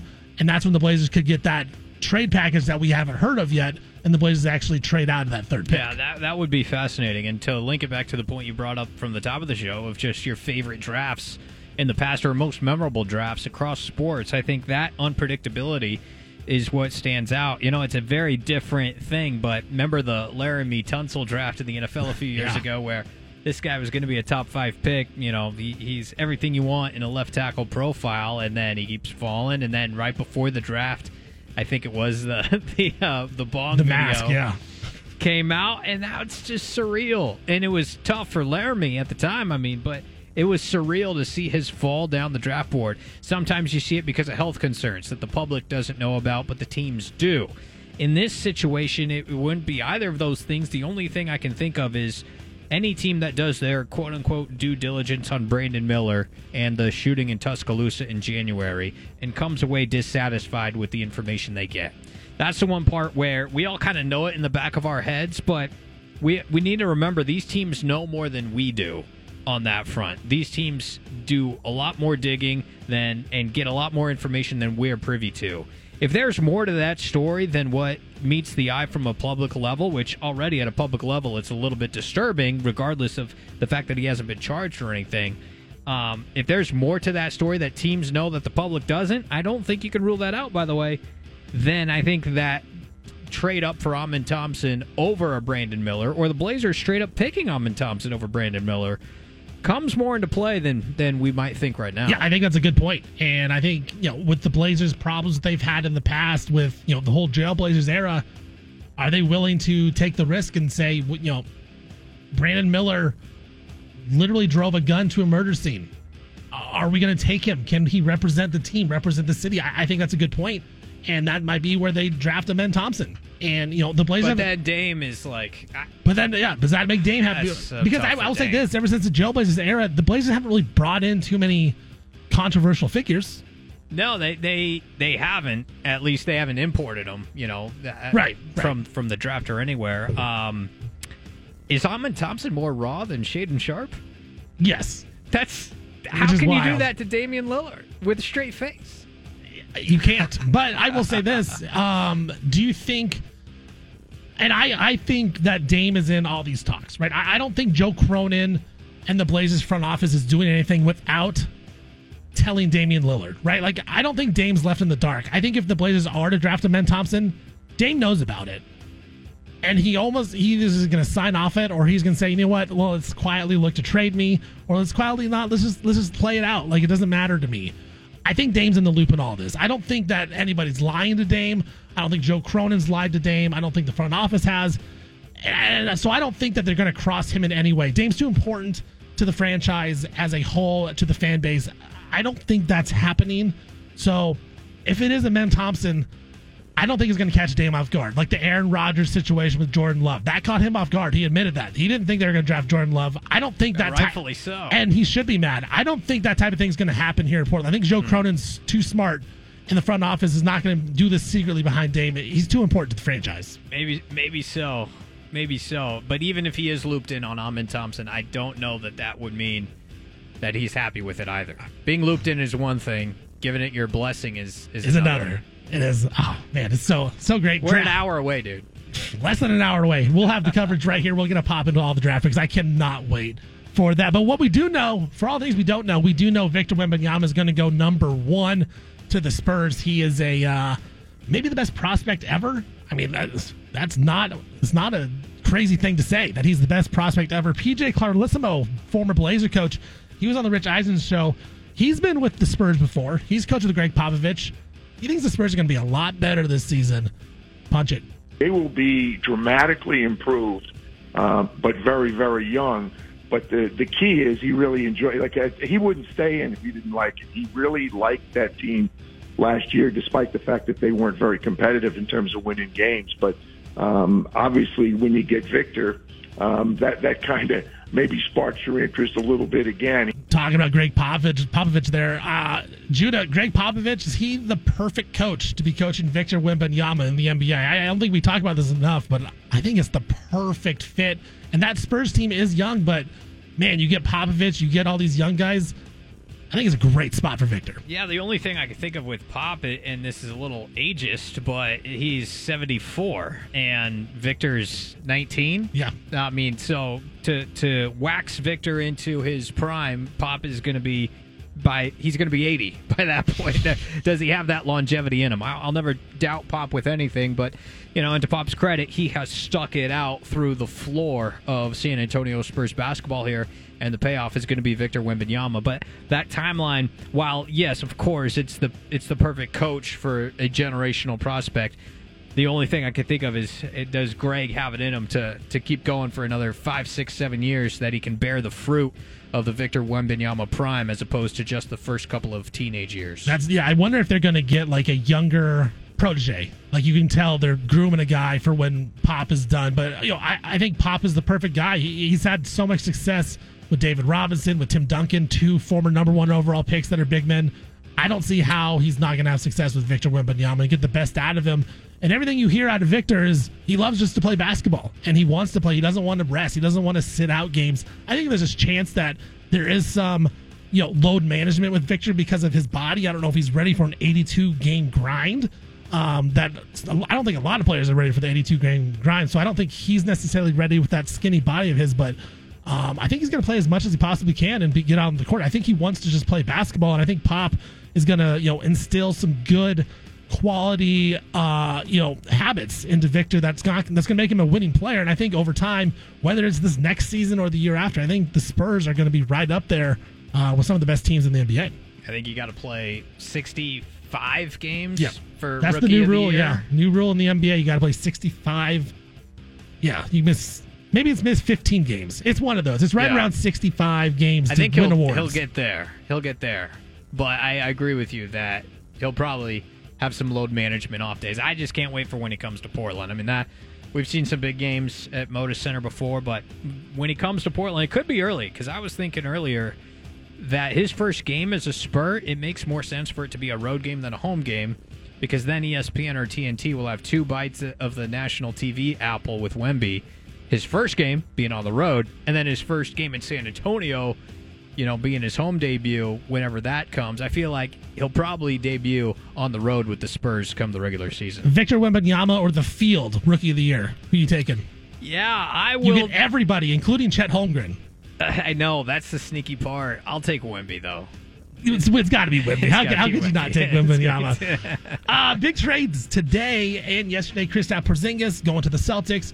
Chris Paul going to the Warriors. Richard Jefferson on ESPN reacts to the Chris Paul trade, but also talks about young players and Jordan Poole. Jordan Poole is going to go to the Wizards in the trade.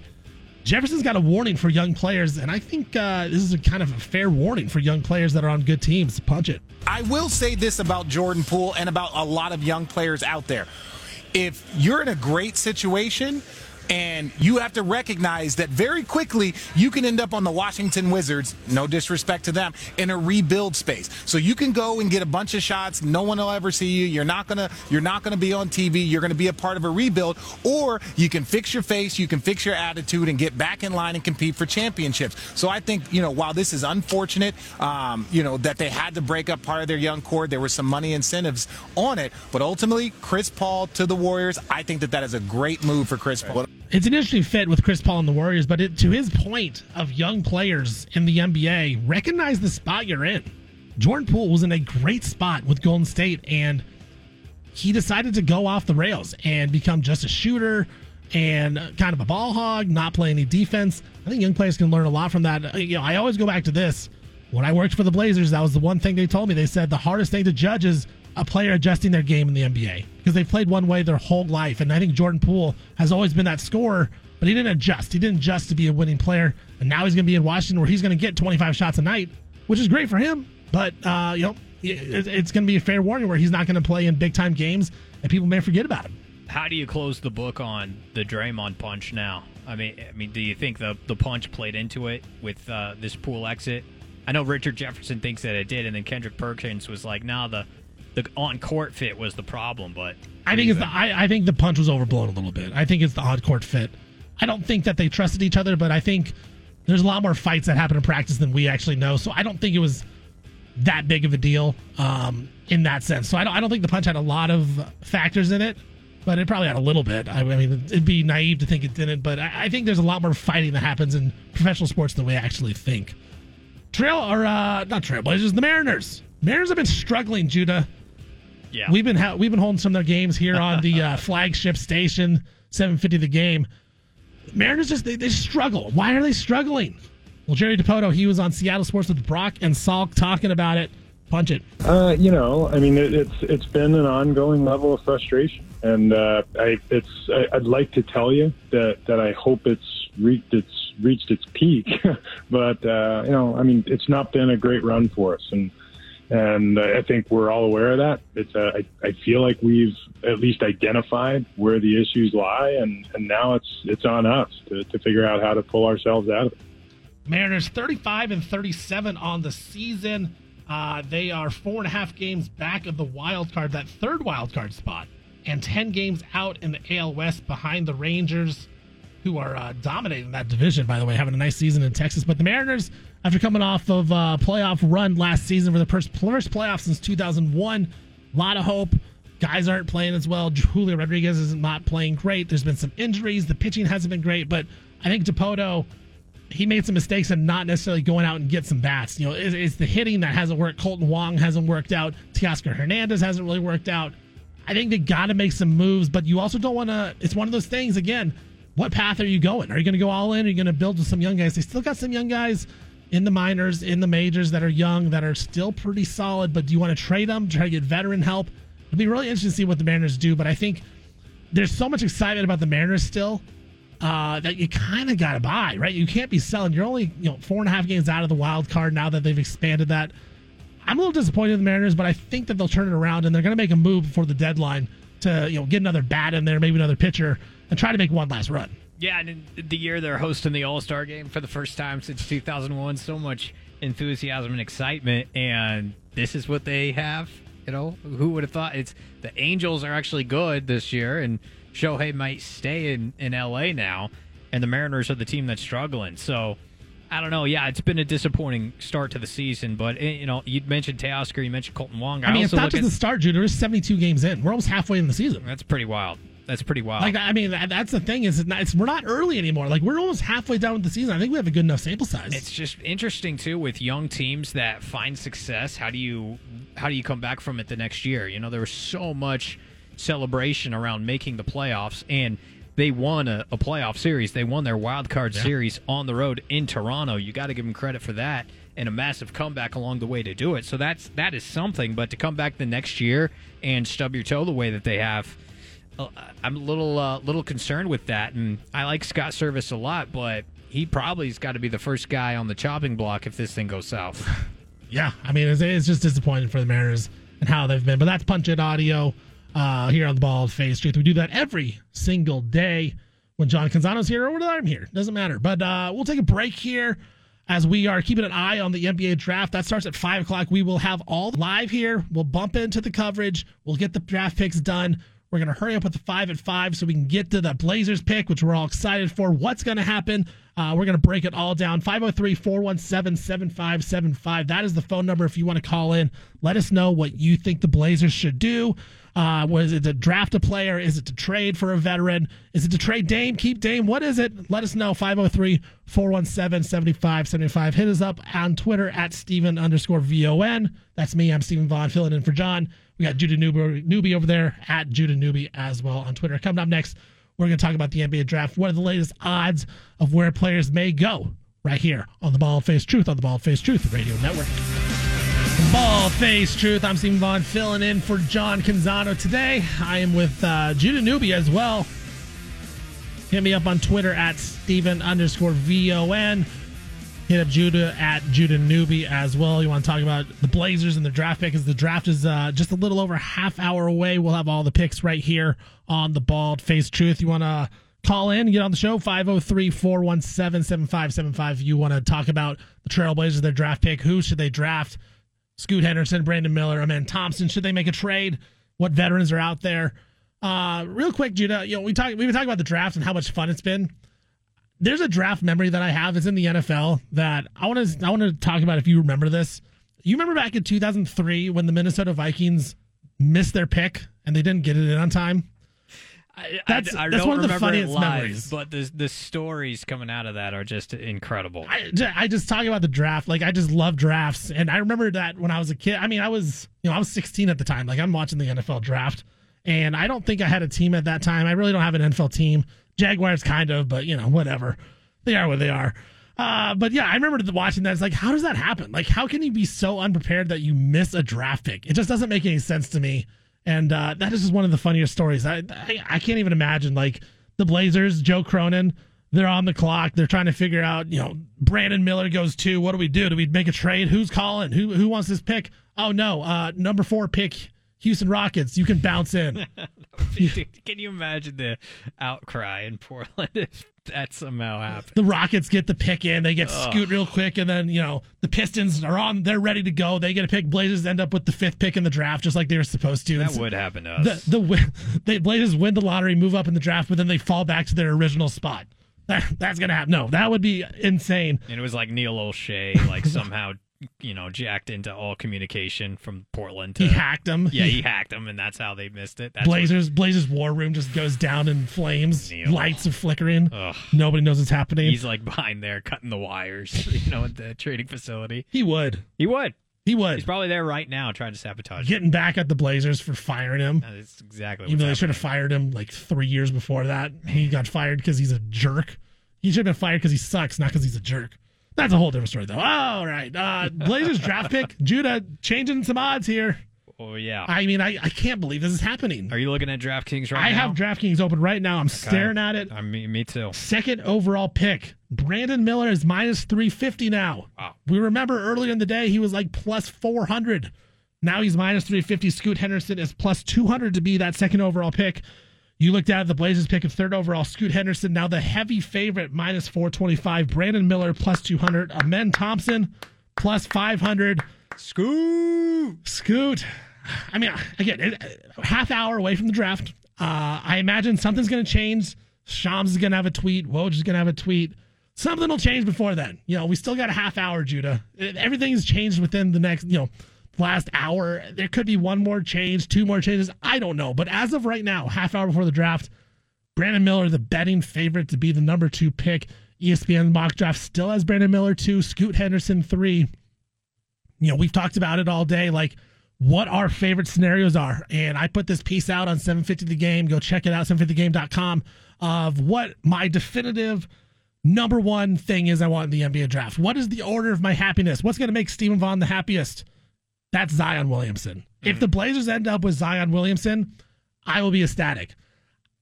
On the court, is it the best fit? It may not be the best fit right now, but what I think it does is I think it gives Dame satisfaction that, you know what, we're going out, we're getting all star players. Zion has made all stars. Like, we forget just because he's only played, you know, 100 plus games in four seasons, Zion made an all star team, and he's that good.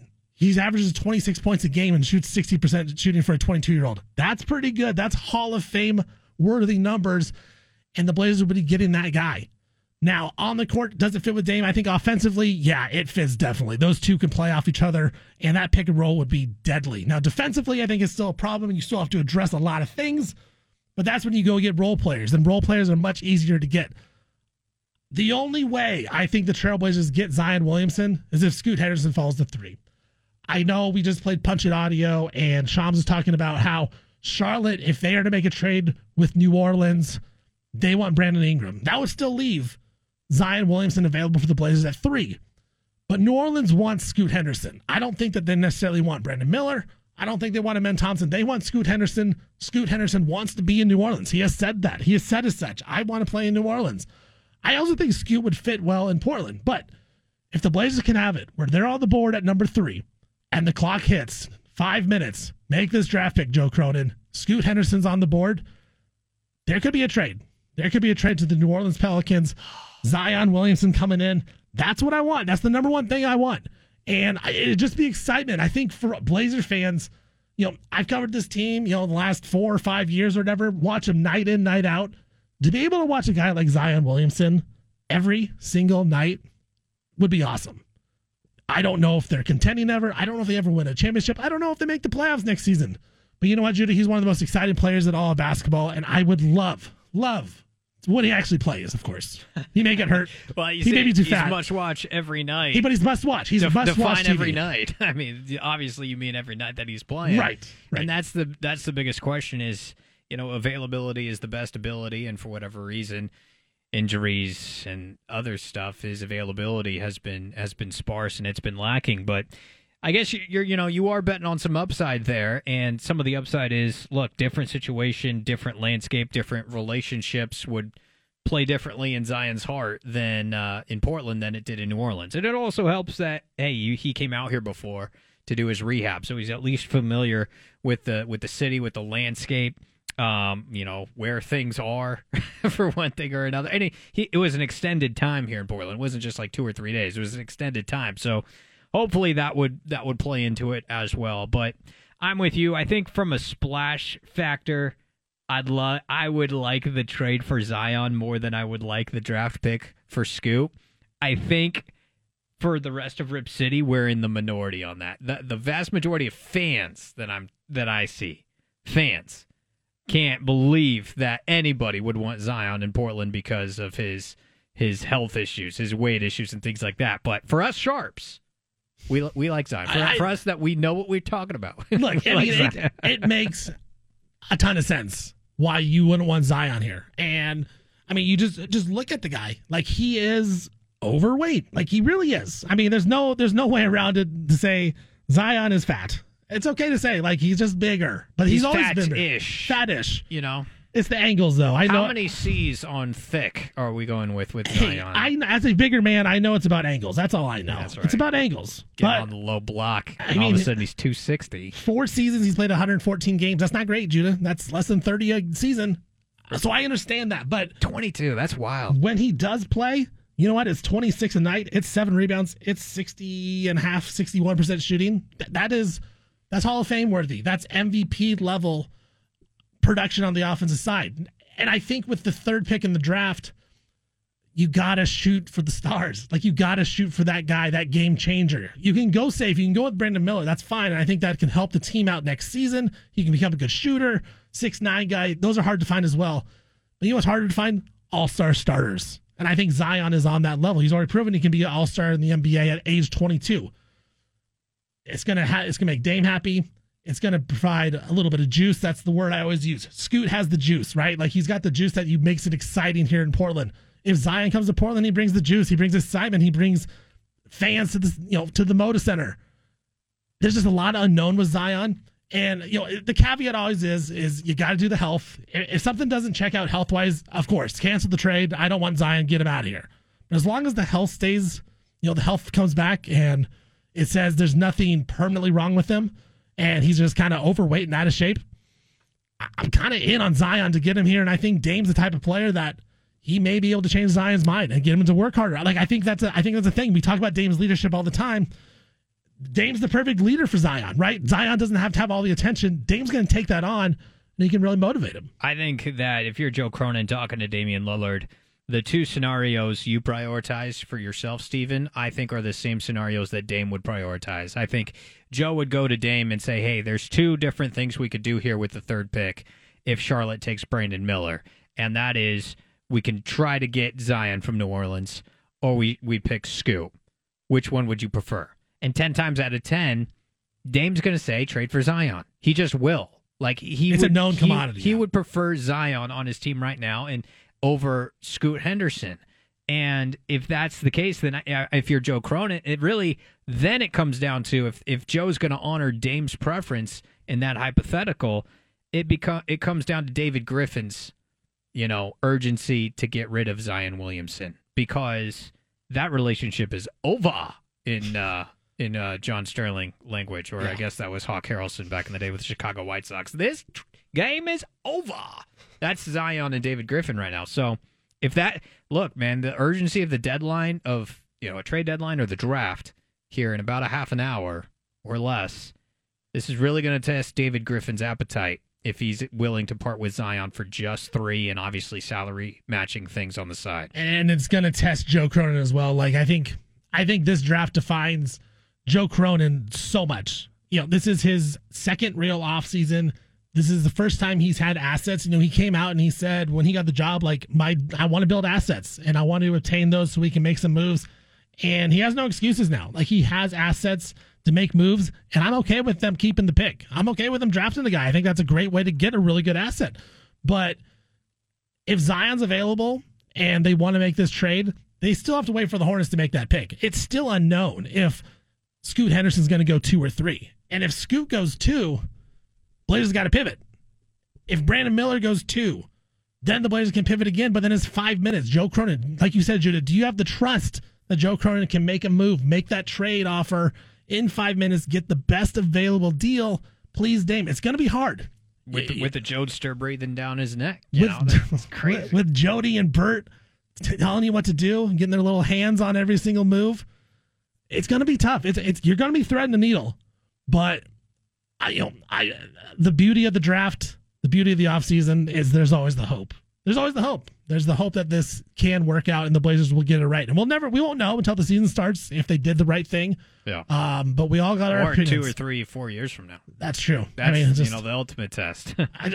tw- tw- just a little over 20 minutes out from the draft, man. It's so many questions. Judah, where where are you at right now? Do you think do you think the betting odds are right? And Brandon Miller, who is the favorite to go number two, he's going to be the second pick in the draft, and the Blazers are going to be stuck in this choice: Scoot Henderson or trade. Yeah, it's it's a really good question. I think the betting odds odds are right, and here's why. It just feels like when Shams tweets at 9:15 this morning that Charlotte and Scoot are serious, you know, together at the number 2 pick. He says there's serious momentum for Scoot at, at number 2 overall.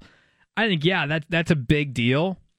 But that now that I think about it, that really screams them trying to drive the price up from New Orleans for in the Zion trade.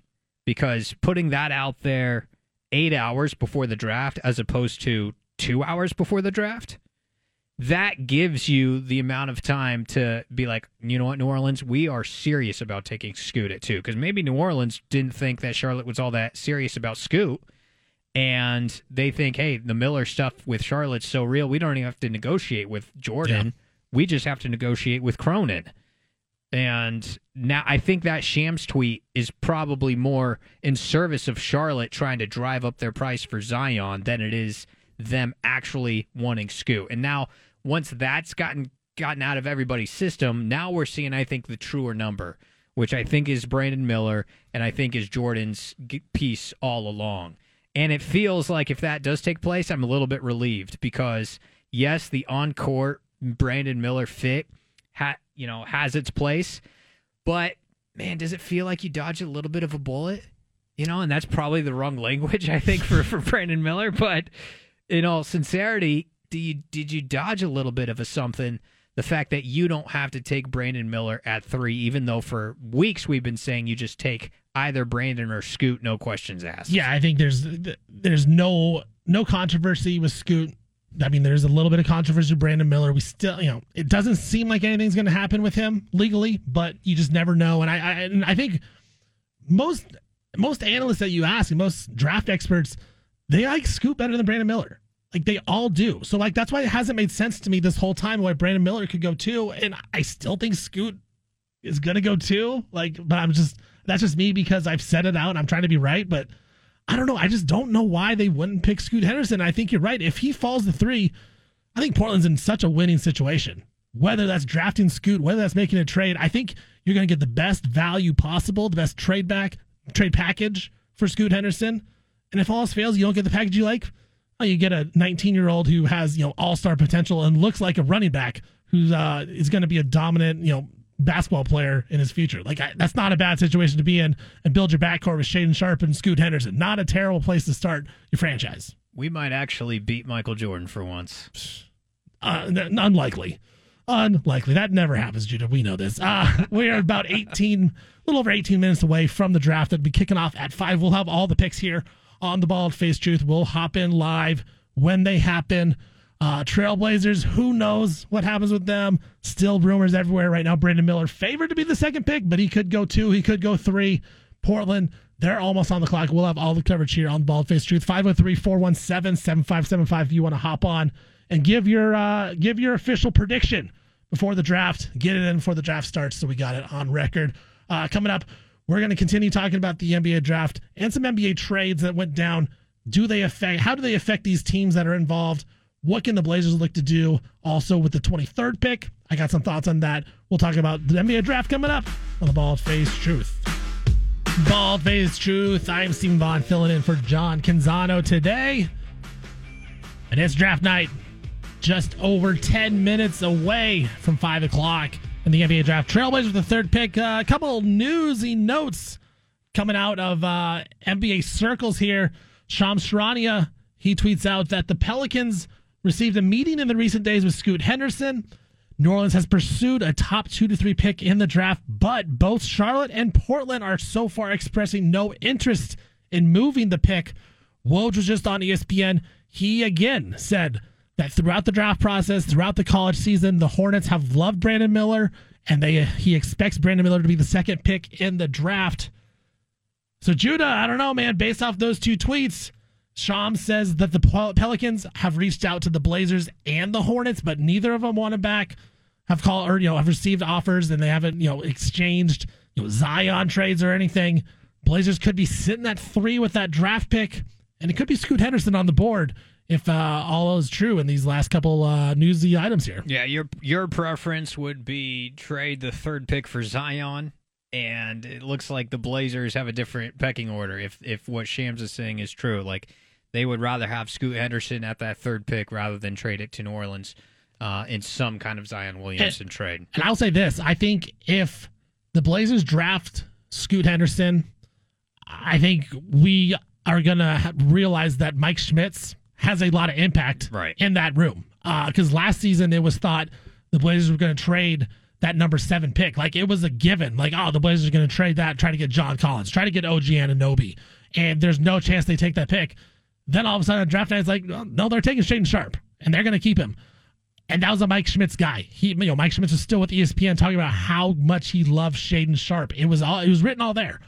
I think if the Blazers do decline these trades, and if Zion is out there, and the Blazers say no, we're going to hang on to Scoot, I think it shows that Mike Schmitz has a lot of power in that front office room, and that Joe Cronin really trusts him, and that maybe even Bert and Jody trust him a little bit to make these type of decisions, which I don't hate because again, I would love Zion Williamson. I think as a guy who watches the Blazers night in and night out, it would be so much fun to see Zion Williamson, whether he's on the bench, whether he's on the court, just to see that guy play. I think it would be great. But my second option is to draft Scoot. Like I love Scoot Henderson. I think he's going to be a really good player, and I think it opens up a lot of options for you later on in the offseason. But I think if Scoot's the guy and they really decline all these trades, you know, Joe Cronin's come out and said we want to build around Dame. If they draft a player, that's not building around Dame, and that's trusting Mike Schmitz and his drafting ability, his scouting and scouting analysis. I think, I think it'd be safe to say the organization really trusts what Mike Schmitz has to say. Yeah, that, that's an interesting point. I also think that Joe Cronin is going to just say, and he's going to speak tonight. You know, after after this round one is done, he's going to say, "Hey, there's other ways." That we can improve our roster around Damian Lillard than just the third overall pick. Now, obviously, for us, it doesn't get any better than the third overall pick to try to flip for an asset that can help Damian Lillard. But you've written about it, you've talked about it. You've got 23, you've got Ant, you got Nurk, whatever people make of him. But you've you've got pieces. Apparently, Nas Little, uh, you know, getting Cleveland yeah. buzz. I mean, you've you've got pieces on this roster, and I know Sharpe is untouchable, but you've got other pieces that you can get a little savvy with impossible deals to still upgrade positions of your roster, not to mention needing to re-sign Jerami Grant um, in this offseason uh, as well. Looking at the odds here on the DraftKings, uh, the first three picks are off the board. Can't even make a pick on those really? three picks. Yeah, they're off the board. So okay, that hey, if that if my indication would be that the three picks are then decided, then the Brandon Miller's really going two. And yeah, if that's, yeah. I, I, I think right now, you know, Joe Cronin may know that Brandon Miller really is going two and they're going to have to make a decision on if it's Scoot Henderson, if it's a trade package. And I think that's very interesting to note going into the draft. We're less than 10 minutes away. Of course, we'll have all the picks here. We'll, we'll, we'll buzz in. We'll buzz in and out of all the picks because, you know, I want to know as much as everyone else. So we're going to show it with everybody. Uh, but a lot of things happening right now with the Trailblazers, a lot of still unknowns. But it seems like right now, Brandon Miller may go to Scoot Henderson could be available. And I think it does open up a lot of options for you. I, I really do. You know, you talk about the 23rd pick. You talk about the other assets that they have, you know, Nurk, Anfernee Simons, Nassir Little. I think they're all on the table to be traded. And, you know, John and myself have talked about this, Judah. Like, you can trade the number 23 pick for a role player. Like, that happens. The Blazers basically traded a, a pick right around 23 for Jerami Grant.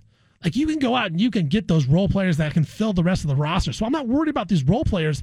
And I do think the Blazers at 23, they could make a trade, especially if they draft Scoot Henderson. They may be going with that double pass where they're going to build with the future and for the present. And they build the future with Scoot, but then they say, hey, Dame, you know what? We didn't use both picks. We traded the 23 pick for a veteran. We're going to try to please it that way. That way, we're building for the future and the present. And I think that's the wrong decision, but I think that's a very likely decision now that it seems like Brandon Miller's going number two. Yeah, and then it puts Damian in a fascinating position where you and I have talked about it on air and off air that, you know, he's done a really nice job so far in terms of the narrative, putting the Trailblazers in a position to to be the bad guy one way or the other. Well, if you take Scoot and just stare Damian down uh, and still supplement the rest of the roster around the 23rd pick, maybe flipping it, you know, doing something creative to still build around Damian Lillard. I think you you reverse the course there and you put Lillard in a position where he's got to be the bad guy. It's like neither neither side really wants to be the bad guy. Certainly not in the public eye, but one of them's got to at some point. You would think, and if they they stick it out together, I still it's a it's a hard it's hard to see the path to a championship with Damian Lillard in Portland, regardless of how tonight goes. As exciting as Scoot Henderson would be, yeah, it's just it's just tough, man. And I said this the other day, like I just wish Dame would have done this at 27, Right. like at 28. It would have been so much better. I, you know, he's still great. He had a great season, averaged over 30 points a game, maybe his best season of his career. But how many more elite seasons does he have? He, he's a smaller point guard who's you know goes off of explosiveness. That's gonna going to get slower at some point. I think it's two more years of elite, and after that, we don't know. But we are going to take a break here. When we come back, the NBA draft will be on, but we'll do a quick five at five as well. Judah's got that for me. Then we will pop in with all the draft picks, starting with Victor Wembanyama. Then looks like Brandon Miller. Then maybe Scoot Henderson to Portland. We'll find out. Bald Face Truth. Lock it in. Steven Vaughan in for John Canzano. The Bald Face Truth. This is the happy hour. Five o'clock hour. NBA draft starting here in just a few minutes. We will go live to all the picks. Victor Wembanyama going to go first. Trailblazers, they got the third pick so far. Are they going to trade it? Are they going to keep it? Who's going to be there? We don't know, but it, we will find out here very shortly. So we're gonna we're just gonna go real quick here. We're gonna quickly do a quick five and five. No Anna today, of course. John's out. Anna's. Yeah, that'd be weird if Anna was here though. I, I'm gonna recruit her. I'm gonna recruit her next time just to do the five at five and then leave. But uh, we got Judah Newby with the five at five. Let's hit it. The five at five. All right, Judah, number one. What you got? Oh, poor Coach Prime, man. But Deion, he's uh, not going to need his foot amputated, but he does have blood clots in his groin area, and he's going to need surgery Friday morning. 55 years old, about to start his first season at Colorado. And uh, so, good news, doesn't have to get the foot amputated, but bad news, and we're thinking about him.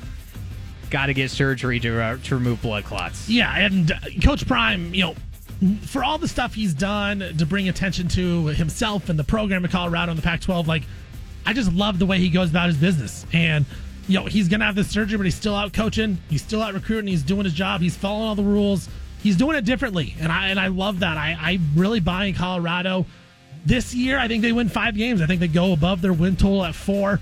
I know Canzano's on them below. He thinks they're about four. Four's about right, but he thinks it's more likely three than five. I'm on five to six. I, I think they're going to have a nice, solid season with all the recruits they brought in. And it's just the start. It's just the start. You know, they brought in 51 guys, I believe, in the transfer portal. Number one transfer portal class, according to 24 7 Sports. Like, Coach Prime's got it going on. And I think Colorado, within the next couple years, if Coach Prime stays, you know, they're going to be Pac 12 contenders.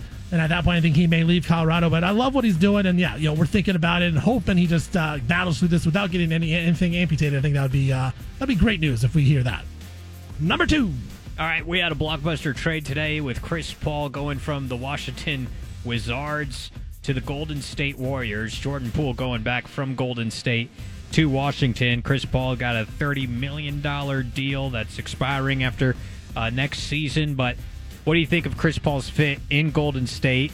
what kind of on court role uh, he will have, and is this his best chance at a title that he's ever had? Yeah, I think I'm comparing this to kind of like Rajon Rondo when he was on the Celtics, just stand at the top of the key and pass all these Hall of Famers. Like I think that's what Chris Paul's going to do when he's in the game. I don't think he's going to be asked to do a lot, and I don't know that he can do a lot anymore. 38 years old. I don't want to say he's cooked, but I think he's kind of cooked. So I think he's not going to help so much on the floor, but he will provide a veteran leadership. Um, he is signaling a direction for the Warriors that they're going for it again this season. So I'd like that. Mike Dunleavy Jr., his first big move, really signals they're going to try to bring Draymond Green back uh, as he opts out of his contract. I think it's a good fit for Chris Paul, and hopefully he gets a chance to win a ring because he's one of those guys that you know he's been such a good player, hasn't got a ring. I don't want that to hurt uh, just his history and the way we think about him as we go on. So I think it's fun for everybody, and uh, I expect a lot more uh, crazy trades to happen this offseason. Number three. By the way, I don't think I got your take, and this will be number three on the trade that we got last night, Yeah. which sent Kristaps Porzingis from the Wizards to the Boston Celtics, Marcus Smart from Boston to Memphis, Tyus Jones from Memphis to Washington. The Celtics getting a couple of picks along the way. Uh, they're in the first round of the draft tonight. I mean, what do you make of Boston getting Kristaps at this point? Great year last year, but it's been weird. This is going to be his one, two. This is fourth team already of his career. Yeah, I mean, Kristaps is one of those guys where he was like the dude that everyone wanted on the Knicks to trade for. Like that's how good he was. I thought he'd be a future franchise piece. He hasn't turned into that, but I will say this, Judah. Last season in Washington, he was really good. Um, and I think it's a good fit for Boston. We saw Boston when Jayson Tatum got hurt. Jaylen Brown couldn't dribble with his left hand. And I think that's a problem, but I also think it was a problem that they didn't have any other guys that could run a pick and roll. Robert Williams, he's fine. He can pick and roll. Al Horford's not really that guy anymore. Porzingis is a guy who you can go pick and pop or a guy that can post up. And I think he can get you another bucket. And in a tight playoff game, I think that's really going to help the Boston Celtics and address some of their needs offensively. I think defensively, they can be as good as anybody in the NBA, but offensively they struggle when things get to a halt in the half court, and we saw that against the Warriors, we saw that against the Heat. So I really do like this fit with Porzingis, with Jayson Tatum, with Jaylen Brown, spread the court, and I think if you're a Blazer fan, Jaylen Brown is rumored to kind of be in Portland, but I think this move signifies the Celtics are going all in, and they needed another guy to go along with Jaylen Brown, Jayson Tatum. So I think Porzingis could be that guy. I think it's a good fit, and I think Boston uh, really, really good on this trade, taking advantage of the Wizards, um, and uh, that they were kind of selling off some of their players. And uh, officially, Spurs are on the clock here. Judah, look at that. The draft is starting. Let's do it. We will pop in uh, when the draft pick is announced of Victor Wembanyama. But number four, Number four, uh, Will Wade, McNeese state coach, former LSU coach, gets 10 game suspension here. And uh, it's funny there, that the NCAA gave LSU a bunch of uh, uh, wrist slaps today, including the suspension for Will Wade. But I got to also say that Les Miles had a bunch of wins vacated today, and it takes him below the win percentage threshold to be eligible for the College Football Hall of Fame. So I had to throw that now in that there. that's pretty funny. It's That- pretty funny. I mean, Les Miles, the guy won a championship though. I I, I don't know. I With Matt Flynn. I As understand. a two loss team. I understand like you can't be breaking rules and stuff, but at the same time, like this kind of stuff happens. Yeah. This stuff happens where teams are breaking rules, and, and it's going to continue to happen as well. So, like, Will Wade, he's coaching at McNeese State right now, and I think that, you know, he may never get back to a Power Five job because of this kind of stuff, but he's going to ha- be, you know, a small, small college team that he can coach those type of teams and he's going to be very successful there because he is a good coach. Like he knows what he's doing. He got up to the LSU level. So I think it's kind of fun that, uh, you know, funny that they get, uh, you know, slapped on the wrist again. LSU does, but I don't think they really care. Uh, I think they care about NIL and trying to get as many good players as they can. And you see that with women's basketball. You see that with baseball. They're really good. You see that in football and basketball.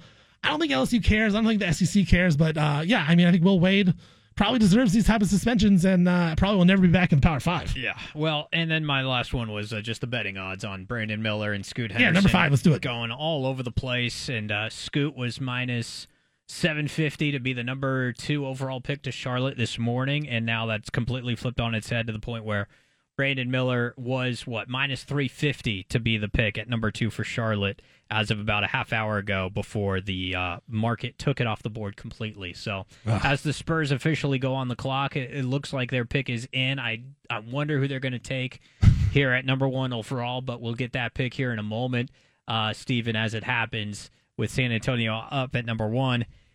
eh, everything points to Charlotte having Brandon Miller in, in there at number two. Yeah, no, it seems like Brandon Miller may go number two, and I think that's great. You know, for Portland, Scoot Henderson is going to be available at number three then, and then if you want to trade, I think he has the most trade value, right? I think teams like New Orleans want Scoot Henderson, and they're going to offer more for that pick. I think if it's Brandon Miller, if it's Amen Thompson, I don't know that, but Scoot Henderson, I think is the number one guy on the board after Victor Wembanyama, value wise. And so I think for Portland, you're in the best best case scenario. Either you draft Scoot Henderson, you build with Scoot, you build with Shaedon Sharpe, or you make that trade and you try to get Zion Williamson, you try to get that other veteran to build with Dame. I, I think it's the best of both worlds. And it makes it an easier decision for me in my mind, Judah. Like if Brandon Miller's gone, it's Scoot Henderson. If Scoot Henderson was picked second, I think you had a choice between Amen Thompson and Brandon Miller. So I think right now it's great that the Blazers will be put in this spot that they don't really have to make a choice. They know it's Scoot, but now they're deciding is it Scoot or is it a trade? The only yeah, the only choice they would make is whether or not to turn Scoot into a trade, like you said. And you know, I don't know. Do you think that's a non-starter for Cronin? The way Shams put it on Twitter a moment ago just seemed like it was a non-starter. I wasn't sure if that's because they're completely out on Zion or if they're completely out on the package that Griffin was giving them. Yeah, I, I do find that interesting. I don't know if we'll ever know. It's just I I want to know how much you know of a decision Cronin actually has to make tonight. How much alpha is actually in him. And I don't think we're gonna have to find out because Scoot's gonna fall right into his lap. And, and I think also, and I said this last segment, Judah. I think it really shows if they keep the pick and they don't make a trade that it's not that they're lying to Damian Lillard, but it's more that the front office and Joe Cronin really believe in Mike Schmitz, the assistant general manager. Of course, he was you know a draft analyst before he came to the Blazers, very very well respected. And they made the pick last year with Shaedon Sharpe, and we all thought that pick was going to be traded. Then Sharpe was the guy. I think this season the same thing. We all thought it was going to be traded. Then the Blazers move up to three, and now Mike Schmitz is like, look, we can get one of these star players in Scoot Henderson we got to take him. And I, I, think that they may be buying into Mike Schmitz, which is a good thing in my mind. Like, I think the draft is probably one of the, you know, you got to get young. You got to hit a home run with this third pick in the draft. I, and not that Brandon Miller is not going to be a home run, not that Jaylen Brown or Mikal Bridges wouldn't be a home run, but I think Scoot Henderson, I think Zion Williamson, those are the swings that you take. Those are grand slam swings.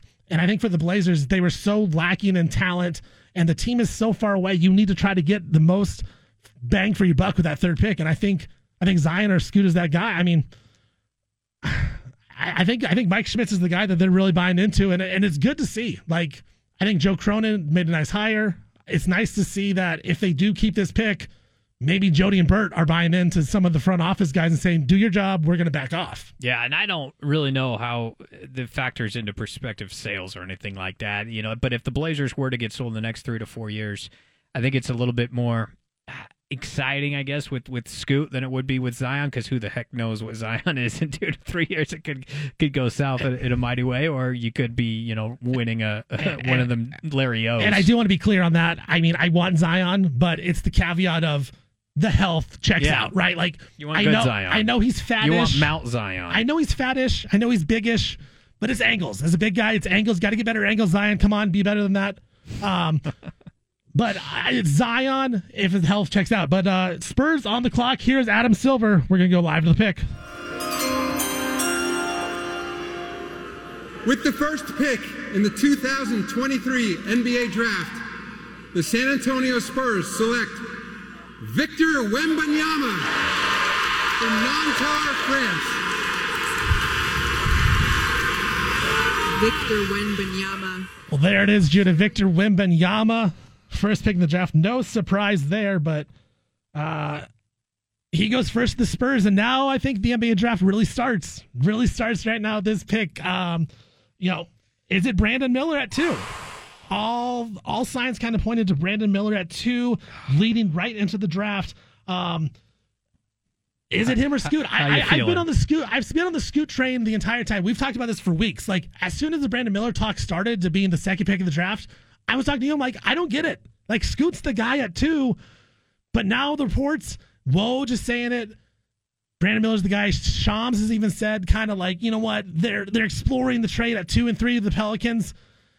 Is Brandon Miller really the guy at two? Is this what's kind of happened, Judah? And then Portland's going to be stuck with uh, an easy decision at Scoot Henderson? I think we're catching a break here. I think we're catching a break. All respect to Brandon Miller, but I'm breathing a bit of a sigh of relief once uh, once this is Charlotte and, and Brandon Miller at two overall. And I think that's what's going to happen. I don't think the betting markets are lying at this point. I think they're telling us the, the true story right before the draft. And obviously they're off the board now, but he was minus 350, Brandon Miller, to go to Charlotte with number two overall. And I think that's going to happen. It makes it makes Joe's decision a lot easier because I'm with you. Had this been Scoot to Charlotte, like we feared could be the case, I personally feared could be the case. If it was Scoot to Charlotte, then I think, yeah, it, would be tough for me. I know you'd probably pick Brandon Miller, but the Amen Thompson ceiling would be intriguing, and then trading it would also be intriguing. But trading a third pick with Brandon Miller on the board is a lot different than trading the third pick with Scoot Henderson on the board. Yeah, and I think you know going back to this, Wembanyama, he is a giant. Massive. He's a giant, by the way, unbelievable. But um, with Brandon Miller, I, I, I do think here. Here's the thing: if Scoot Henderson is picked with the second pick, and I, I don't think it's a foregone conclusion that is Brandon Miller. Um, I haven't heard anything lately, but you know, of course, this betting market say is Brandon Miller. If it's not, if it is Scoot Henderson goes two, it does put the Blazers in a really weird position where I think Amen Thompson could be that third pick. But betting markets are uh, usually pretty good. They're all about making money, and right now Brandon Miller is the favorite going into it. Charlotte going to make that pick man, Portland may just fall into Scoot Henderson, which I'm not if, even looking at Twitter anymore. Like I, I, just want to see this pick as it happens. I, I, don't. Well, that's a good point. Do you do you like to find out live like this on TV, or do you like to read the spoilers on Twitter? Because like the NFL yeah. is really bad. You get like four picks ahead. If the NFL for sure not too much invested in a situation like this, too much invested to to see it on Twitter. I'm a, I'm if I you. was casual, you know, nonpartisan, yeah, I'd I'd get the Twitter scoops, but I need to see this live at the moment. I just need to be in it. Charlotte on the clock, just over three minutes. Oh, on the clock. Oh man, I can't wait. I can't wait, Judah. I'm I nervous. Know. I'm, I'm nervous. nervous too, but I think if you told me going into the draft, like when the Blazers started tanking, and it was very obvious when the Blazers started tanking this past season, if you told me the Blazers ended up with Scoot Henderson, I said that I would say they get the second pick of the draft, and I would say it's a win. And that's exactly what could happen Scoot Henderson going three if Brandon Miller goes two. And, you know, the Hornets, I think fit wise, you know, Brandon Miller does fit a need, which is a wing who's six foot nine. You don't find those guys very often, six nine wings that can shoot and are very athletic. You know, they have Miles Bridges, who's going to be coming off a of suspension. They have PJ Washington, who's six seven, six eight. But you know, Brandon Miller, I, I, I don't mean to downplay how good Brandon Miller is. Like, I think he's a really good player. He's six foot nine. He's very athletic. Uh, he still has a lot of room to improve. I just don't see the star ceiling potential that I see in Victor Wembanyama or in Scoot Henderson or even Amen Thompson to that point. Like I think I think Brandon Miller, you know, best case scenario, he's a he's Paul George. Like Paul George is a really good player. He's an all-star caliber player, but can he be the best player on an NBA Finals team? Probably not. Like I don't mm. think hmm. he's that good, and I think that's kind of what Brandon Miller is. He reminds me a lot of Paul George, where he can really shoot the basketball. He's not afraid to play defense and get in there. But it's uh, you know, I, I think it's uh, I think it's more of a safe pick than a actual you know swing for the fences pick if you go Brandon Miller at two. Do you think that uh, Dame is watching right now? Yeah, I think he's texting Joe Cronin like, "What are we doing, bro?" Yo, Joe. He's probably texting the Heat. Is he in France? I saw he was in France. Yeah, him and Jerami Grant. Jerami Grant looking good with his six pack, and you know what? I got I got a good take on that. I was like, if I had if I looked anything like that, I would never wear a shirt. He was wearing a coat, just showing off the abs. I would do that all oh, the time. Pick is in for Charlotte. Pick is in. They're still talking to uh, Wembanyama and Jeremy Sochan, who I liked last season. I almost wanted the Blazers to get him, but the I'm gonna need a massage after this, man. I'm like my shoulders are all tight. but I'm stressed. Don't stress out. The, uh, this may be where Brandon Miller has picked Judah, and then the Blazers fall. They fall into Scoot Henderson. We which fall is, into Scoot. Which is something I never thought this would happen. That the Blazers could fall into Scoot Henderson and make it where he's part of the future. And here's the thing: if Brandon Miller is the guy at two and Scoot Henderson's the pick at three for Portland, you're building with Scoot and Shaedon Sharpe. That that is a great starting That's point. Freaking great. And uh, Scoot doesn't necessarily have to start in this situation. Like he can come off the bench, be that sixth man. Because we talked to Tom Crean yesterday, John did, and he said, you know, Scoot's a really good player, but he's gonna have to have time to develop. Like he's not quite NBA ready to be a star player. He's gonna he's not quite ready to be you know, a ball handler every single play. He he needs some time off the ball as well, and he can play off the ball But if he comes to Portland, it's the type of thing where he doesn't. He's not going to be expected to get twenty a night. He's not going to be expected to get eight assists. You know, he can come in and just pick and choose his spots, but also give it where Dame can play a little off the ball. We've been wanting that a lot in Portland for so many years and saying someone else has got to handle the basketball. Someone else has got to get Dame off the ball and be able to make plays. I think Scoot eventually could be that guy. And you look at it, then you got Shaedon Sharpe. I mean, it's, it's a great spot. and Rip City's going to love Scoot Henderson. they will love Oh, Scoot Henderson. I. I think the ju- the juice will be back in Portland. Like the, the future would be bright with Scoot Henderson because the, the potential is sky high with him. And you know, again, Brandon Miller. I don't know that the potential is necessarily that sky high with him. So, Scoot, man, they're showing Scoot right now. Um, don't don't even think about it, Charlotte. He's got the bedazzle. Don't even think. Brandon Miller is on the phone though. Okay. Don't even think about taking He's Scoot smiling here. and laughing. The pick is in. That's Here it. is. With the second pick in the 2023 NBA Draft, the Charlotte Hornets select Brandon Miller from the University of Alabama. Yeah. Brandon Miller. Wow. Yes. The SEC Player of the Year. Brandon Miller, Yes. freshman, All American. Good luck, Brandon. SEC Player of the Year. He's going to Charlotte. Good Portland luck. On the board or on the clock. Good luck. Scoot Henderson on the board. Woo! Is this happening? Oh, baby. What? Scooter! Scoot. I mean, I, Make it happen, I don't think there's any other. I, there's no chance they pick Amen Thompson over Scoot. I really No. don't think that Scoot is the guy here, or it's a trade. Now it could be a trade. Remember we've talked about this. This is this is the scenario that I wanted. I wanted Scoot to fall to three. I wanted the Blazers to trade for Zion Williamson. Will that trade be announced right now? I don't think so. But you know what? This could happen where Zion Williamson goes to Portland. This could be where Scoot Henderson goes to Portland and they're building with Scoot, with Shaedon Sharpe. Is Dame on board? Dame said uh, there was a report the other day. Mark Spears said that Dame and Scoot Henderson have been in constant contact with one another, talking, um, you know, just filling each other out. I think it seems like Dame does he doesn't want a young guy, right? He said that he's clearly said I don't want to play with another 19 year old. When we talk Scoot Henderson, it seems like he's kind of on board with Scoot. Like he he's buying into the fact that Scoot Henderson may be the guy. Judah, did the Hor- did the Hornets did the Hornets just make a mistake by Oh, not drafting Scoot Henderson? Michael Jordan gave us a gift. For once, we're going to beat Michael Jordan at something. I really believe that. I, I don't. And look, we know Mike, the executive, ain't all that. he ain't that. He just took a guy in Brandon Miller who said Paul George is the goat. I mean, what are you doing, MJ? But thank you. Did Look, you think I that has to do with it? He- That he didn't say LeBron? Well, but he took him. He took him If Brandon Miller comes out and says LeBron's the goat, Michael Jordan's not picking him. Yeah, yeah, exactly. But I, I think that Jordan, you know, is probably going to look back on this in ten years and be like, man, that this is like the last big thing that he's doing as an owner, right? I mean, Yeah. it's- It's it is weird that he's making this choice. man. Well, but the the only thing that's not weird about it is kind of the the thing that we all come back to is that Scoot and Ball are just too similar positionally. I know you don't believe that, Steven, you know, you, but I think that there's a general feeling that there's too much similarity there between Scoot and uh, and LaMelo. And there could be. And, you know, LaMelo is not the strongest of shooters, right? Like, he is a really good playmaker. He's a really good distributor, but he's not necessarily a scorer, not necessarily a shooter. Same as Scoot. Scoot's not a shooter at this point in his career. Now, he's got a good pull up, mid range pulley, pull pull up jumper, but the three point range, he's not a court spreader. So I do think.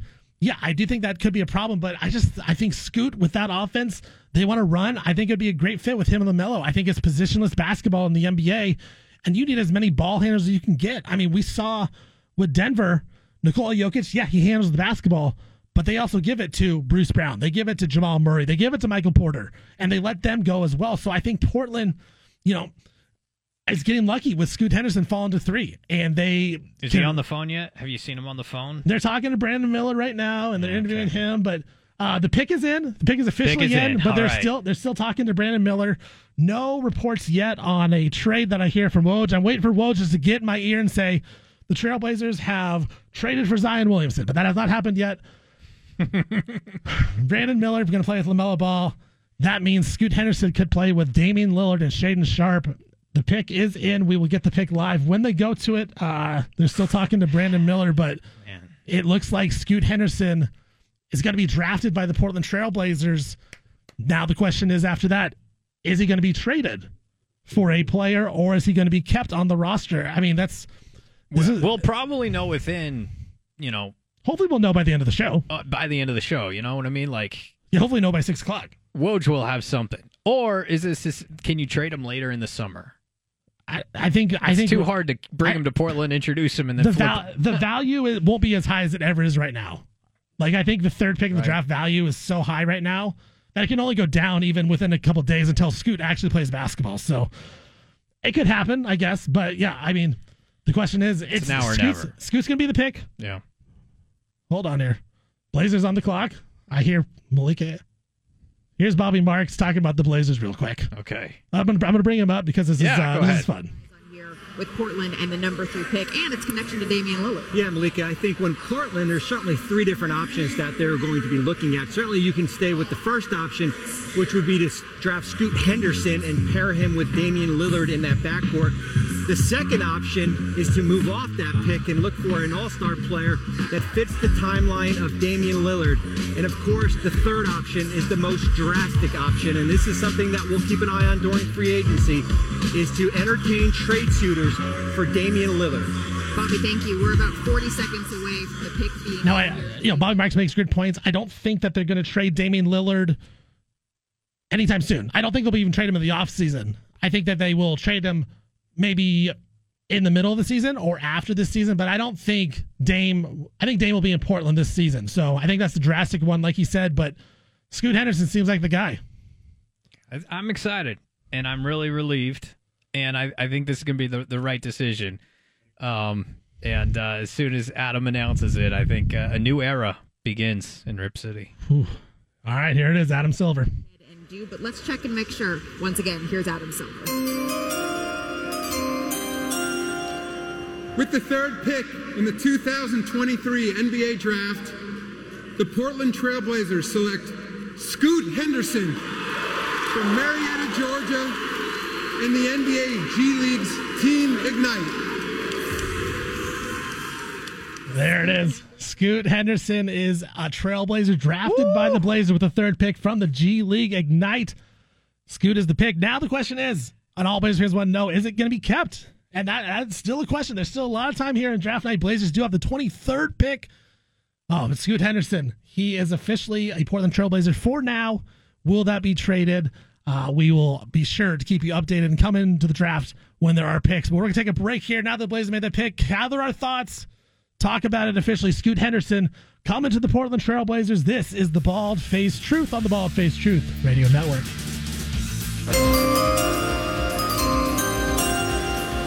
With the third pick in the 2023 NBA Draft, the Portland Trailblazers select Scoot Henderson from Marietta, Georgia, in the NBA G League's Team Ignite.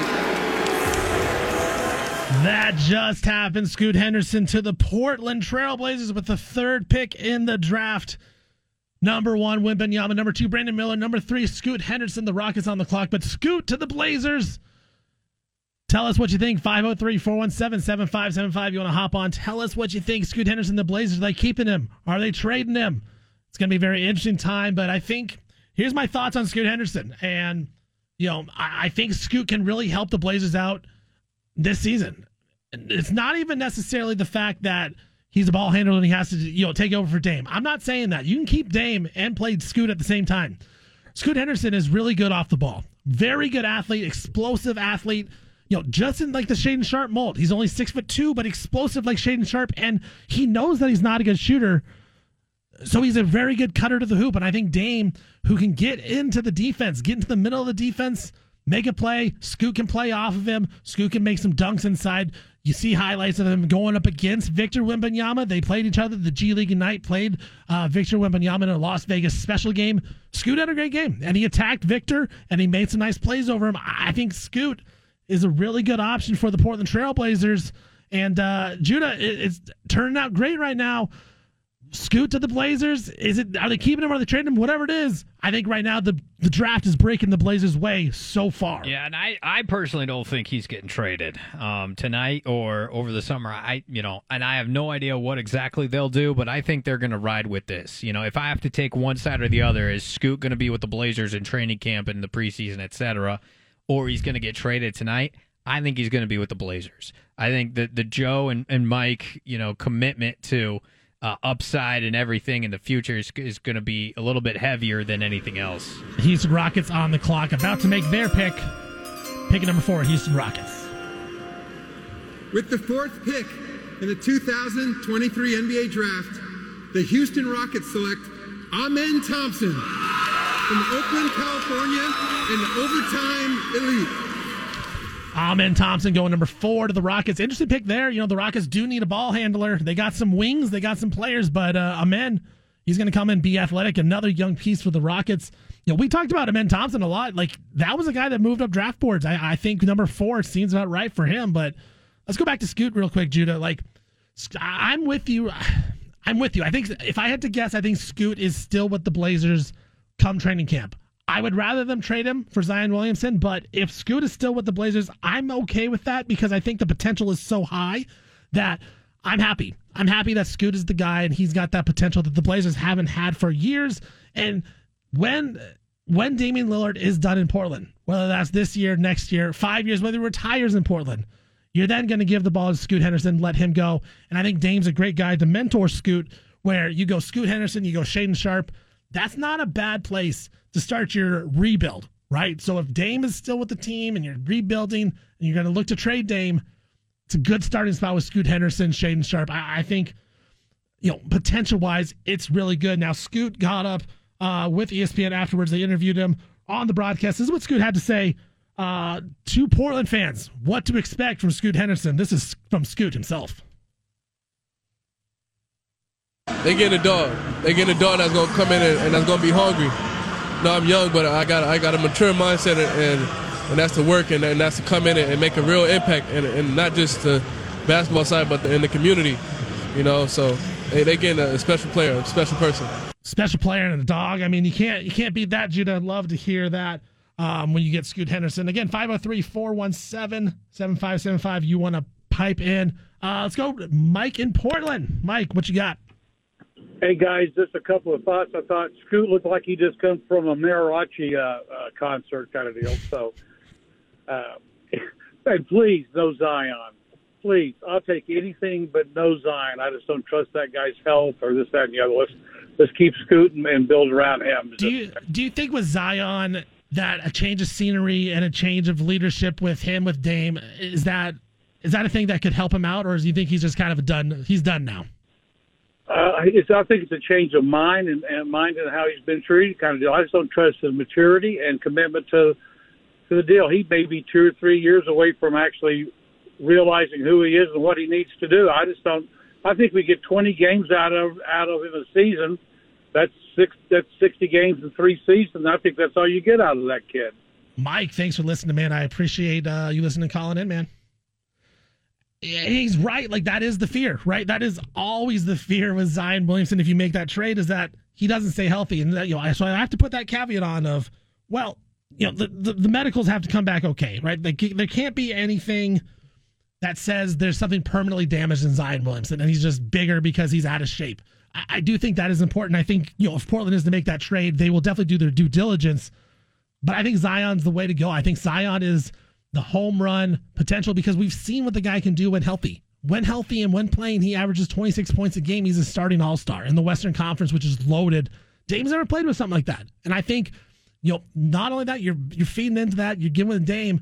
He's 22 years old though, and I think there's just so much upside to Zion Williamson uh, if you go for that trade. But there's a lot of potential with Scoot Henderson as well. If you just missed it, Blazers draft Scoot Henderson. Here is Adam Silver how it sounded on ESPN. With the third pick in the 2023 NBA Draft, the Portland Trailblazers select Scoot Henderson from Marietta, Georgia, in the NBA G League's Team Ignite.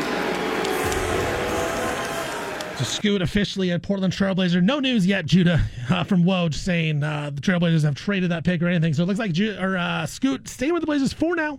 Uh, Detroit Pistons on the clock. They have their pick in, but this was Scoot uh, after the draft pick being interviewed on ESPN, saying the Blazers getting a dog and a good time, play, a big time player. They getting a dog. They getting a dog that's gonna come in and, and that's gonna be hungry. No, I'm young, but I got I got a mature mindset and and, and that's to work and, and that's to come in and make a real impact and, and not just the basketball side, but the, in the community.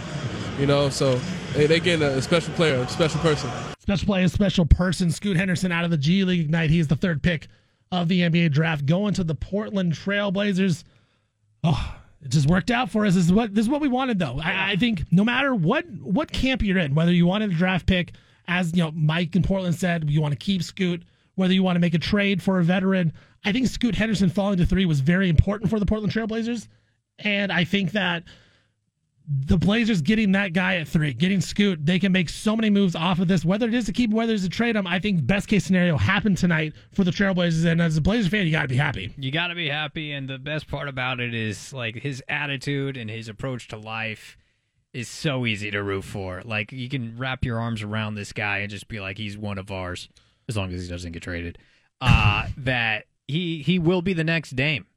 He- in terms of yeah. in terms of how he's beloved in this market in this city, he will be the next Damian Lillard, and I think that's great. Whereas Brandon Miller would not have been, no chance. So I think as a fan base, and we kind of chide Rip City sometimes for being a little bit too emotionally attached to their players instead of objective.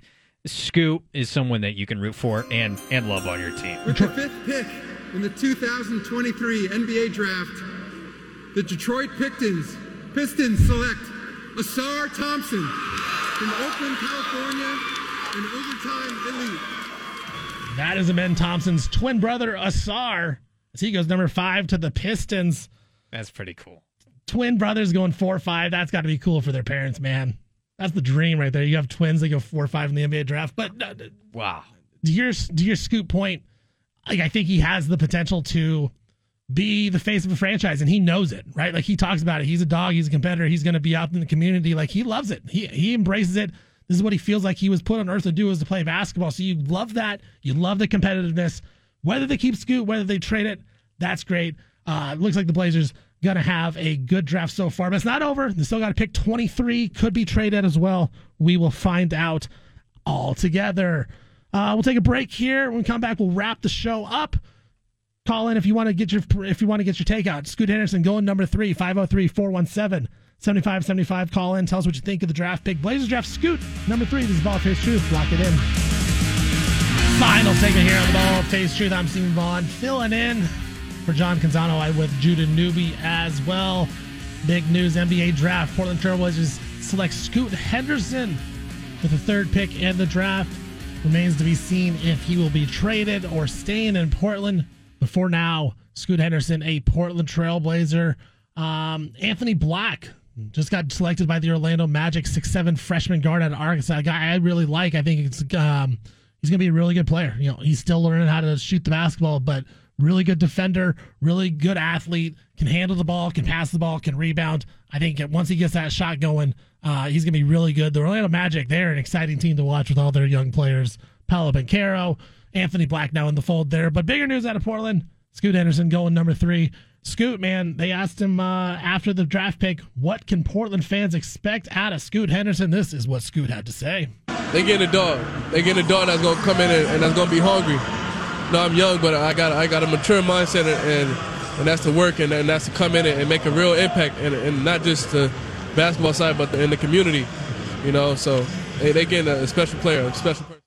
Saying all the right things there Scoot Henderson, 503 417 7575. You want to hop on and give your opinion on what the Blazers just did with the draft pick of Scoot Henderson. We'll head out to the phones right now. Chad is in Iowa. Chad, what's up, man? Welcome to Bald Face Truth. Hey, what's up? hey, I tried to call yesterday. Excuse me, sorry. I don't know who answered the phone, but uh, you dropped the F bomb right before like putting me on hold. It was hilarious. But anyway, here's here's what I have to say: is Portland had done very well with young players with old players. Uh, Arvydas Sabonis, Clyde Drexler, uh, Cl- Clifford Robinson. You know, we had the longest streak for the longest time of the most playoff appearances by any team. So I don't see this as a bad thing for Dame. I think Dame saying that he wants to leave, fine. If he wants to leave, he wants to leave. You know, go play two years in Golden State or wherever, you know, where you think you're going to win a championship. But young and old has always worked in Portland. And I think that that's where it's at. So Scoot Henderson, I hope he stays. And if he can package a 23 with something else, then I'm good with that. All right, Chad. Thanks for calling in, man. Yeah, I mean, uh, I, I've said this at the start of the show. The Blazers have a good history of making good draft picks. Whether it's Neil Olshey and now Joe Cronin, there, you know, they've made some good draft picks uh, throughout the history of the squad. I think Scoot Henderson is going to fall in line with that, whether they keep him or not. Indiana Pacers on the clock. Their pick is in. Here's Adam Silver. With the seventh pick in the 2023 NBA Draft, the Indiana Pacers select Bilal Coulibaly from Courbevoie, France. Bilal Coulibaly, he is a guy that has moved up the charts. He played with uh, Victor Wembanyama as well on his team over in France. Seventh pick seems high, but uh, he's going to the Indiana Pacers. But going back to the Blazers here, you know, Scoot Henderson coming in. The Blazers have had a rich history of draft picks. I think that's the one part about the Trailblazers I've always had faith in is that they can make draft picks, whether it's late in the first round at 23, whether it's in the second round. They usually find guys that can play. So I don't have any fear that Scoot Henderson can't play in the NBA. You know, I think the third pick in the draft is very highly likely that he can actually play and be at least a role player, worst case scenario. But I think Scoot has a lot of potential to be a star down the road. The question now is, is he going to do it in Portland? Is he going to be somewhere else? You know, I, I'm on record of saying if the Blazers do end up trading Scoot Henderson, the only guy that I want in to trade is Zion Williamson. Now that we know it's Scoot, it's Zion or Scoot for me. I would rather have Zion, but just slightly. But I'd be happy with Scoot Henderson. Anybody else that they ended up with, they made this trade, whether it's Mikal Bridges, Jaylen Brown, anybody else, I, I would not be happy with it. But as long as they can keep Scoot or they can go out and then get Zion Williamson, take that big swing, Judah, I, I think I'll be happy with that uh, with the draft pick. Yeah, me too. And I, I think this is going to work out either way. But at the same time, I would think that if they were going to trade Scoot, they would have done it before the draft. Now I know the you know in in the NBA you can draft the guy and then behind the scenes trades could be coming out, but generally that's happening as the pick is, is being made and being selected. So I have a hard time thinking that they're going to draft Scoot, that he's going to do media availability like he'll do in Portland momentarily, and then they'll trade him from there. Like just from the optics of it, if they were going to get a deal to trade Scoot, it would have been either while they were on the clock or right before the draft. I, I, I guess it could still happen, but I think their commitment to Scoot is real and firm, and I don't think that they're going to be trading it at this point. I, I agree with you. I think, and by all accounts, you know, the, the Shams Charania tweet that came out right before the draft of the Pelicans had tried. They had called yeah. Charlotte, they called Portland for that second or third draft pick in the draft, and Portland and Charlotte both said, "No, we're good." Like they didn't engage in trade talks. I think that was telling. You know, I, I think Shams was on it, and that just kind of says Portland wants to keep Scoot Henderson.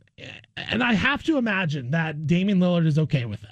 I know there's going to be some Dame fans out there that, you know, are not happy that they did not draft or that they did not make a trade because they lied to Damian Lillard and they are not building a te- you know a championship team around him. But I would say they weren't close. They weren't close. They weren't one piece away. That's the problem. If they were one piece away and they drafted Scoot Henderson, yeah, then maybe I have a problem with them not trading the draft pick for a vet. But they're not close. They need to upgrade their talent, and I think Scoot Henderson upgrades that talent a lot. I don't know that you can build a championship contender in two seasons. This isn't the NFL. The NBA is much harder to build a championship team from going from not good to good, from good to great to great to elite. It is very hard, and it doesn't happen very often. I don't think Dame is the guy that can get you from good to elite really quickly. And there wasn't one piece away. So I'm okay with the draft pick. I'm okay if they keep it.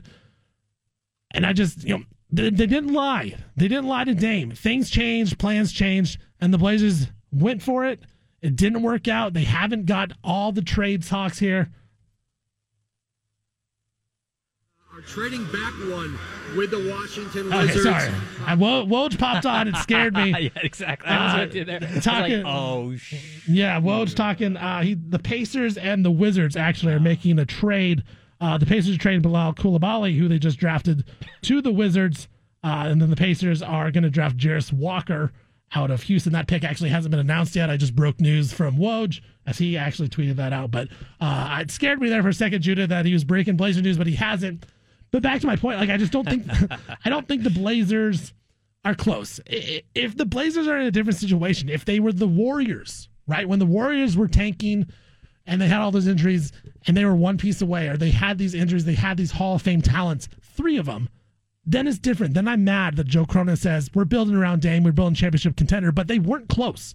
And so for me, it's okay to change your plans. Yes, when Joe Cronin got the job, the plan was to build around Dame and build a championship contender. It hasn't worked out. They got a great pick with Shaedon Sharpe. Don't trade it. You got to keep him, build with him, build with Scoot, and go from there. I, I'm not mad with how the Blazers have done it, and I'm not mad that things have changed and the plans have changed with Joe Cronin. I can't, I can't be upset with how, how, this happened, and I don't think Dame would be upset with it either. Yeah, I mean, Dame's the only thing Dame would be upset about is just the overall position that you're in at this point. That was the case before the draft as well. I don't think this draft selection that this event in and of itself is going to change his, uh, you know, emotional state on on being in Portland. But I am curious to see how it goes moving forward. I mean, Dame's going to be a good teammate with with Scoot, but we're going to have to see. This is going to be a highly anticipated season, just like last season was, and they face planted. So this coming season, should Scoot still be the pick here? And obviously, 23, we'll see what happens there, and we'll see what happens with the other offseason moves. But I don't know. Now that the draft has kind of come and gone with three, and it is Scoot, like I'm starting to think that there's a lot riding on the rest of this summer for Joe Cronin and the other moves that he and, and Mike have to make. Because if the other moves are also go younger, then we got a problem. yeah, that, I think that's that's with the- Dame at least. Yeah, with Dame, that's the problem with Dame. If and the draft isn't over. Remember, they still got pick twenty three. I, I think, and we talked about this. Me and Canzano on the same page. I think they're trading that twenty third pick. I don't think they're making that pick. I think they're going to try to please Dame, trade that pick for a veteran, and role players bounce from team to team. You know, Kentavious Caldwell Pope has been on two of the last four NBA champions, but he's a good role player. You can acquire guys like that. I think with the twenty third pick. You know, you can acquire a guy like Jerami Grant. That's what they did last season. I think Portland is going to look to do that again this offseason. Try to please Dame with that, but keep Scoot Henderson as well. And with that, show is over. Wrap it up. I will be back tomorrow with the Bald Face Truth. I want to thank everyone for paying attention and listening here on the Bald Face Truth Radio Network. And as John says, I'm not here for a long time, just a good time. Thanks for listening, everybody.